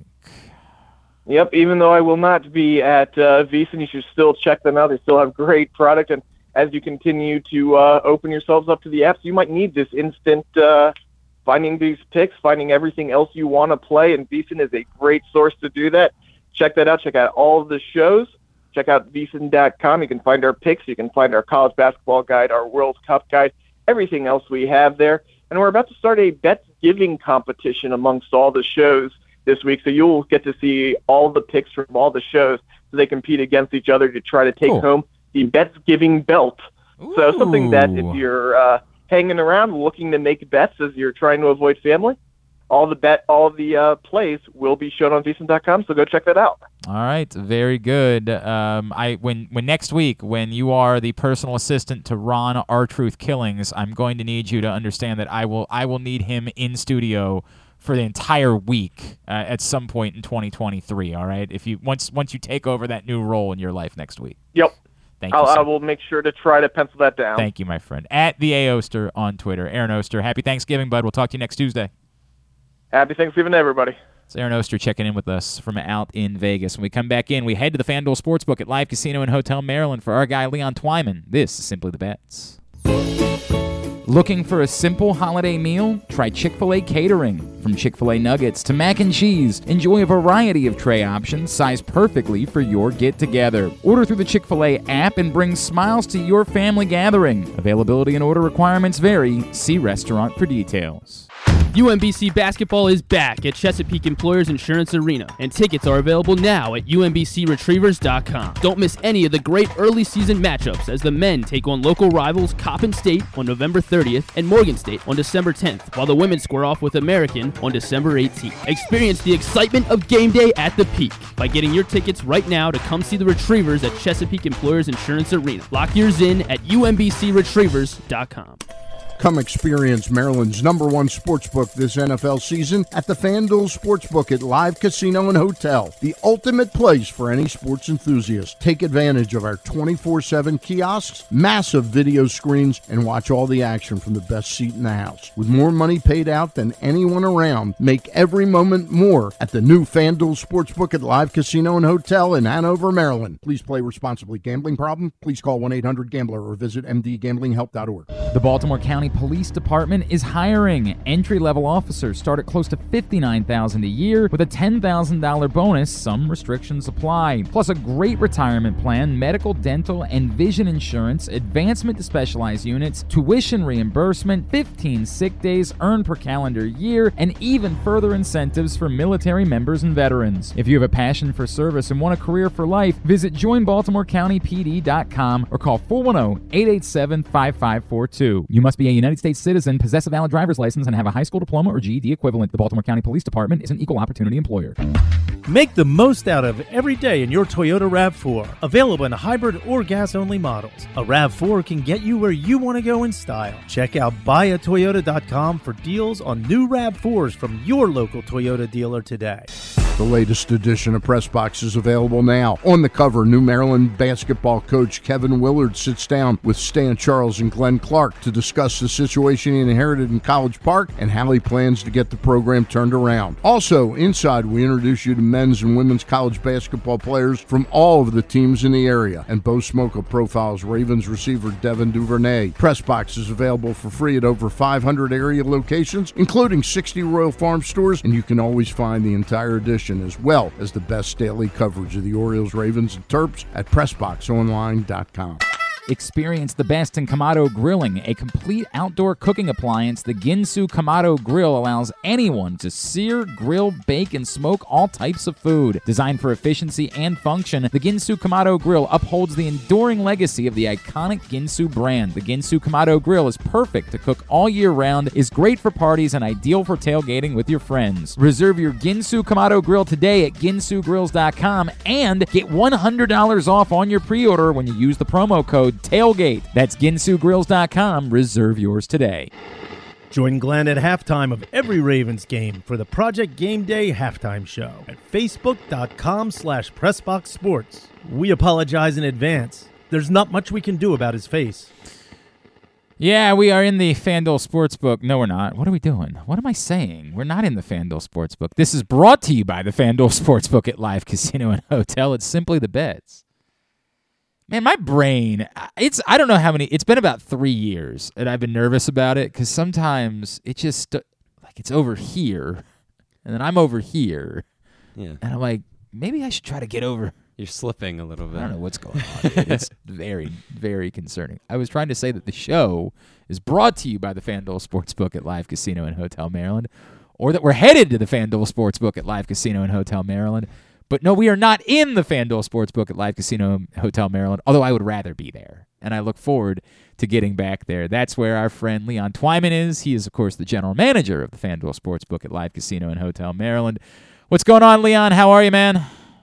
Hey, I'm good. How are you? Everything is good, my dude. Um, all right, let's cover a couple of things. One, uh, holiday week. Hours, like, can people still go in? There's a huge football day on Thursday. Are you guys open normal hours on Thursday? Uh, yes, we are open up normal hours Thursday, so we'll be open from um, 11. I'm sorry, we open from 11 a.m. until midnight. 11 a.m. till midnight. So very normal hours for Thursday. You want to get in, you want to get away from your family after a little while, and who could blame you? The best place to be would be the FanDuel Sportsbook at Live Casino in Hotel Maryland. The other thing that we've talked about a couple times is the World Cup. There was a 5 a.m. match this morning that is one of the biggest shockers in all of sports history. And you were able to watch it in the FanDuel Sportsbook at Live Casino and Hotel Maryland, correct? That is correct. We do have those games up overnight. every no matter what time of the day it is. Of course, normal hours the FanDuel Sportsbook is open, but even the two matches, so 5 a.m., 8 a.m. matches every day, even before the Sportsbook is open, you can hang out, watch them, and as always, the uh, self-service kiosks are available for you to get your bets in, and course, starting tomorrow, you can also do it through the FanDuel app. And so let's cover that one more time uh, as well, Leon, because we had the soft launch yesterday. I uh, I had a nice little day. I took advantage of that. I was maybe being a little bit reckless because it was like I, I don't know. Yesterday felt like I was cheating a little bit. I I, th- I felt like I was a rebel because I was doing it before it was legal necessarily. So I was really I was being a bit reckless with it. I'm like, you know, eh, there's some random basketball game happening in San Jose, California. I'll bet on it.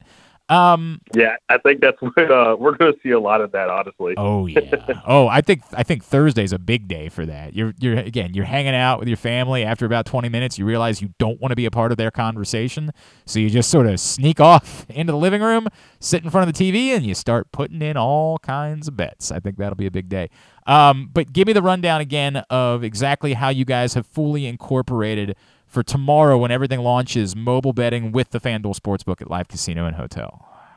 So we actually have Cash at Counter live um, that started yesterday, and it's officially live. So uh, regardless of you know yesterday and today's times for the soft launch, um, you can actually go ahead and you can now deposit or withdraw from your FanDuel app. So you're saying So- I, for example, I won hundred eighty dollars and thirty one cents yesterday.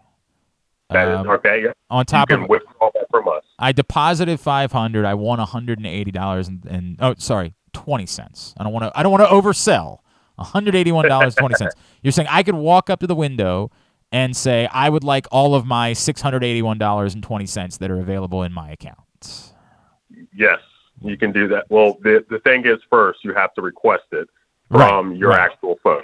Okay, so, from the app. when you go to the app, you're Yep. going to go to your your account and you're going to select withdrawal. Uh-huh. And it's going to give you options. Of Cash at your counter, I see it. Whatever. Yep, you'll have cash at counter. Select cash at counter. Go to Maryland Live. and you're able to send that over to us for us to actually withdraw it for us. Now, the catcher is your very first withdrawal will take up to 48 hours to Okay. be able to process. So that's for everyone.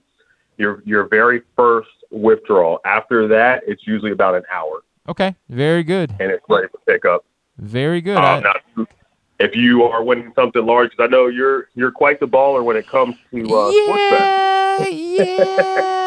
I've had I've had a good few weeks. It's uh, if you guys are following Live Casino and Hotel Maryland on uh, social, it has been a good fall for your boy for the most part on the uh, the, the ones that I've prioritized anyway. The problem, Leon, is that I I do make a lot of other bets. like those are the ones that I'm very confident in. Like so confident I'm willing to put my name behind them, and they've worked out really well for me. And then there's the times where I literally just get bored and I look at like a Greek basketball game and I just say, you know what? I got a funny feeling about old Olympiacos. think I'm gonna think I'm gonna throw a couple of bucks that way. And then afterwards I'm like, why the hell did I do that? what the, what is that? Just stick with the things that you know, man. You'll be all right. You know, Uh, what's going off course? You never know. all right. So as far as the book this week, you had the Ravens fail to cover, but you had the Cowboys cover significantly. How did the totality of the weekend go for the book? Uh, we actually did really well. Um, you know, and it, I did well myself. You know, as you just said about Dallas, I did well myself. but the book also did very well. What what was the big win for the book this week? Uh, we had we had a thirty thousand dollar wager lose. Um, that was actually on the Eagles to cover. Ooh. So that was that was a bummer. Um, and then we had another, I think it was twenty thousand on the Chiefs. Um, Yep. Who that was another one that that actually was in favor of the book as well. So Yep. Yeah, that helps. definitely a good weekend for us. Yeah, fifty thousand dollars and just just uh, donations goes a long Yeah. way to a good weekend for the book. Leon Twyman is with us here on Simply the Bets. Um, anyone who did have a particularly significant victory over the weekend? You know, actually, don't I don't recall any large payouts over the weekend. Mm. Mm. So, so we we did well. Um, you know, our our numbers for the month are looking great right now. Well, you know that means it's time for everybody to get in there and go take live casino and hotels money back. Go take the FanDuel Sportsbook monies back. Yes, exactly. right? In- Exactly. In, order to enjoy it yourself is what it smells like to me. Um, you know, we're, we're in that kind of wild type of the year where like there's college basketball at all hours of the day. The World Cup is going on. I, I know that football and the NBA have typically been the like the biggest drivers, but are you seeing a lot of action on the World Cup and on kind of the crazy part of the college basketball season?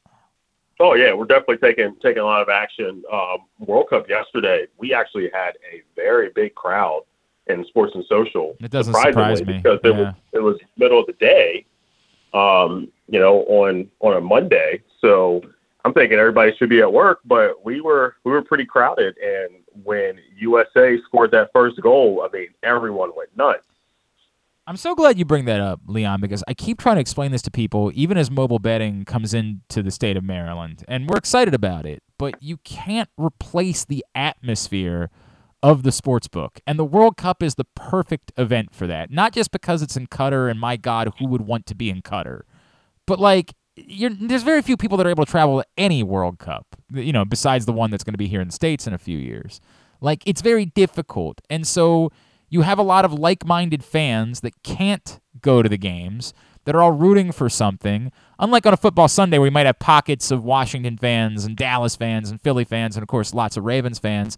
Everybody's rooting for the same thing during a USA match. Like this Friday, oh my God, with everybody off work, it might. You might want to go ahead and start emailing events at sportssocialmd.com right now if you're planning on going in there on Friday for the USA England match because holy crap, it could be utterly bonkers in there. But oh, it's gonna it's gonna be insane in here. Yeah. it's gonna be absolutely insane. but I, what you're talking about is so important to me, which is if you haven't experienced big events in the book, and everybody living and dying not only with what they're rooting for, but also what they're betting on, like th- there is nothing that is quite like it. You can't replicate that. Hanging out at home and betting on your app. You have to experience that in the FanDuel Sportsbook. Okay, there, there's no other way to experience it. I, I actually ran into someone yesterday, said it was his first time in. He was with a couple friends, and he was just in absolute awe about our fog machines and strobe lights, you know, Yeah. that we had going on after the, the goal was scored with USA. So he was just overly excited. He said he so glad he took the trip because he wasn't planning on stopping. He's not from the area, and he wasn't planning on here. His buddies talked him into it, and he said it was the best thing he's ever done. I talk about it. You know, we've done a bunch of events with you guys, but like that that Tampa uh, Rams playoff game where there's nobody, you don't know anyone who's a Tampa or a Rams fan in this area. You you don't know anyone, and yet it was elec- as electric in the sports book that day as like almost any sporting event I've ever attended, and it didn't even involve an ounce of fandom. Like that's the crazy part to me.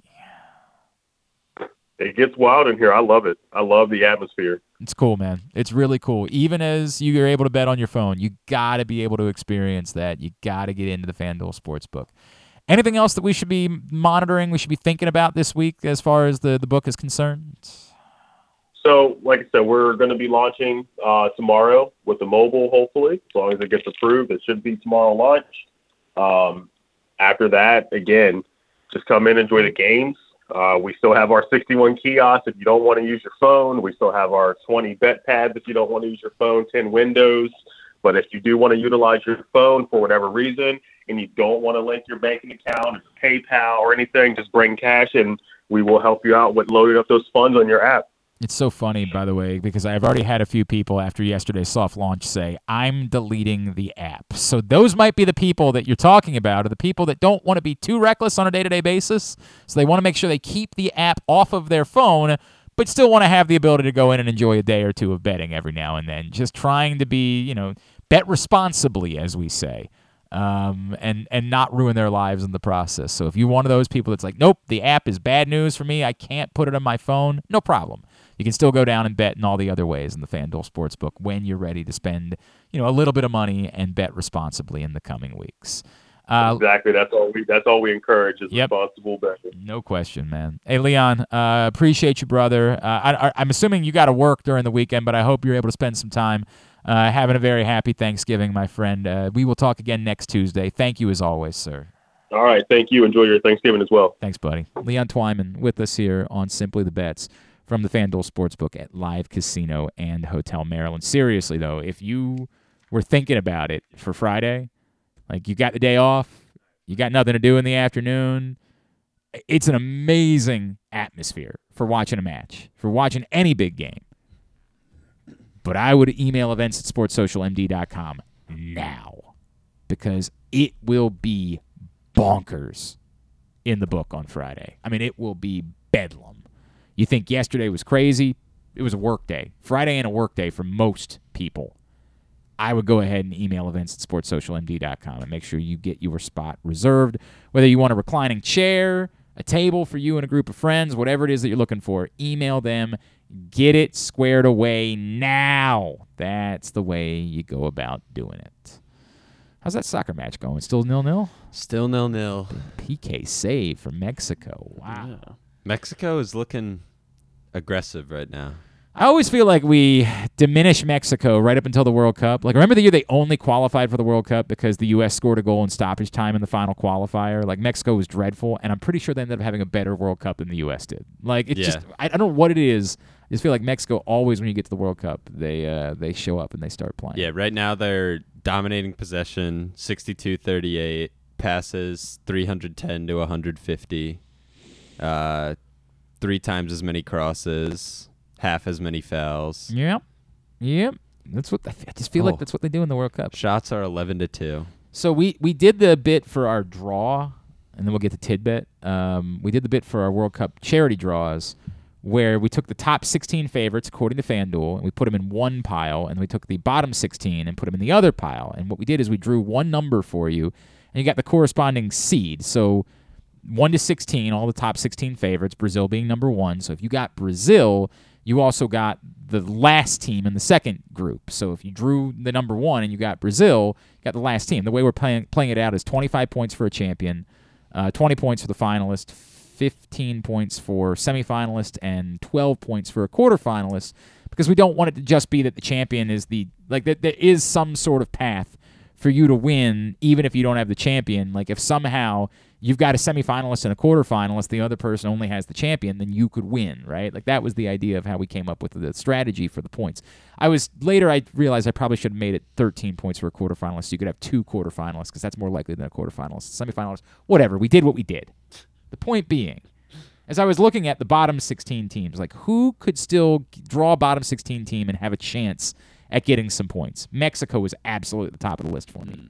I was like, dude, I get it. You don't want one of the bottom teams. Like, you're not going to feel good about it. But who has a chance somehow of getting to the quarterfinals from being a bottom 16 favorite and getting you some points? Mexico uh, was the team. They were the number one seed of the second group. So the team, if you drew the number 16, you got Wales and Mexico. I don't know that either one of them has a shot at the semifinals. So, like, I don't think you're going to be able to out. Like, even if both made the quarterfinals, you'd end up a point short of whoever had the champion. But if somehow, some way, you know, like if one of them just happened to sneak through the semifinals, you'd have a shot.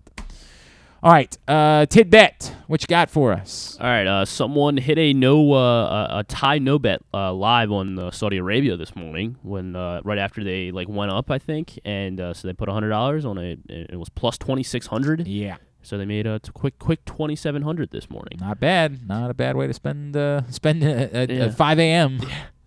Uh, it was even earlier because I think uh, the, it was a central it was a central time zone. That was what the screenshots were from. What are, Um, you, what are you doing waking up at 4 a.m. for the Saudi Arabia Argentina soccer match? Like, who are I you? don't know. I don't know. Uh, two touchdown parlays. They're still a thing. Uh, someone had Amari Cooper, Najee Harris, and Travis Kelce. It was nine hundred fifty-six to one. So they put twenty dollars on it and won nineteen k. There was a cash out after Kelce's first touchdown of five k. Oh, your boy would have. I mean, in a, Uh, in a Travis Kelce, with the though. quickness, with the quickness, your boy would have taken that.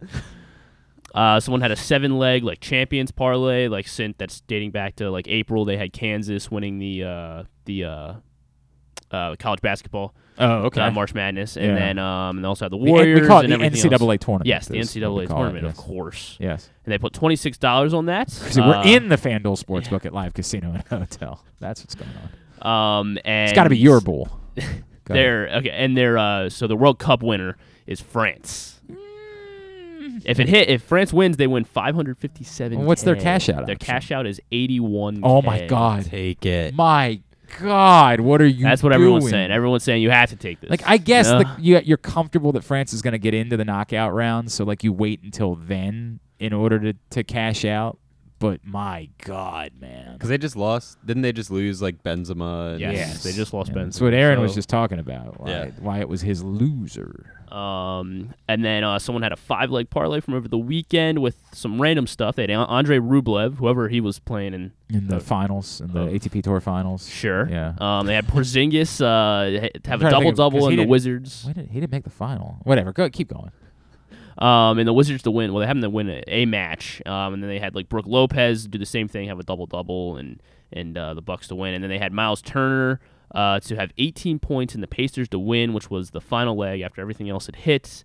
They put $83 on this to win 23k. What a random number that yeah, it is. is. Eighty-three Yeah. dollars. And uh, and so it looked. Uh, Miles Turner had 17 points with 10 seconds left. The Pacers were up by uh, seven, and then he had a free throw in the final 10 seconds. He missed it. Oh my God. Missed it. Oh my! What do you think the cash out would have been to at that point? Oh, here's the problem: is at some point they stop os- offering Right, cash outs. right. So yesterday, for example, I was trying to tell the story earlier of how I was rooting to get a, a good cash out offer so I could root for the U.S. to score, and when it got to stoppage time, they cut off cash mm-hmm. outs. Mm-hmm. So I kept waiting for a better cash out offer. I'm like, if I get a little bit closer to stoppage time, then I'll I'll take the cash out and then I'll root like hell for the U.S. to score a goal. And then as soon as it got to stoppage time, they cut off cash outs, and I was like, I feel like I feel like you enjoy the cash out more than like. Oh my God, than winning? More than hitting a bet. Oh my God, the cash Every out- time Griffin says something, I'm so like, excited about a "Oh, cash I wonder out." what the cash out. Yeah, I, I feel like I've got I feel like I've gotten over on somebody in the process. Like I didn't even win, and I still got your money. God, I imagine the cash outs. out. cash outs are everything. Because if you win it, you could lose. I don't know if you've heard. you might lose. The cash out, you can win despite losing. It's stealing.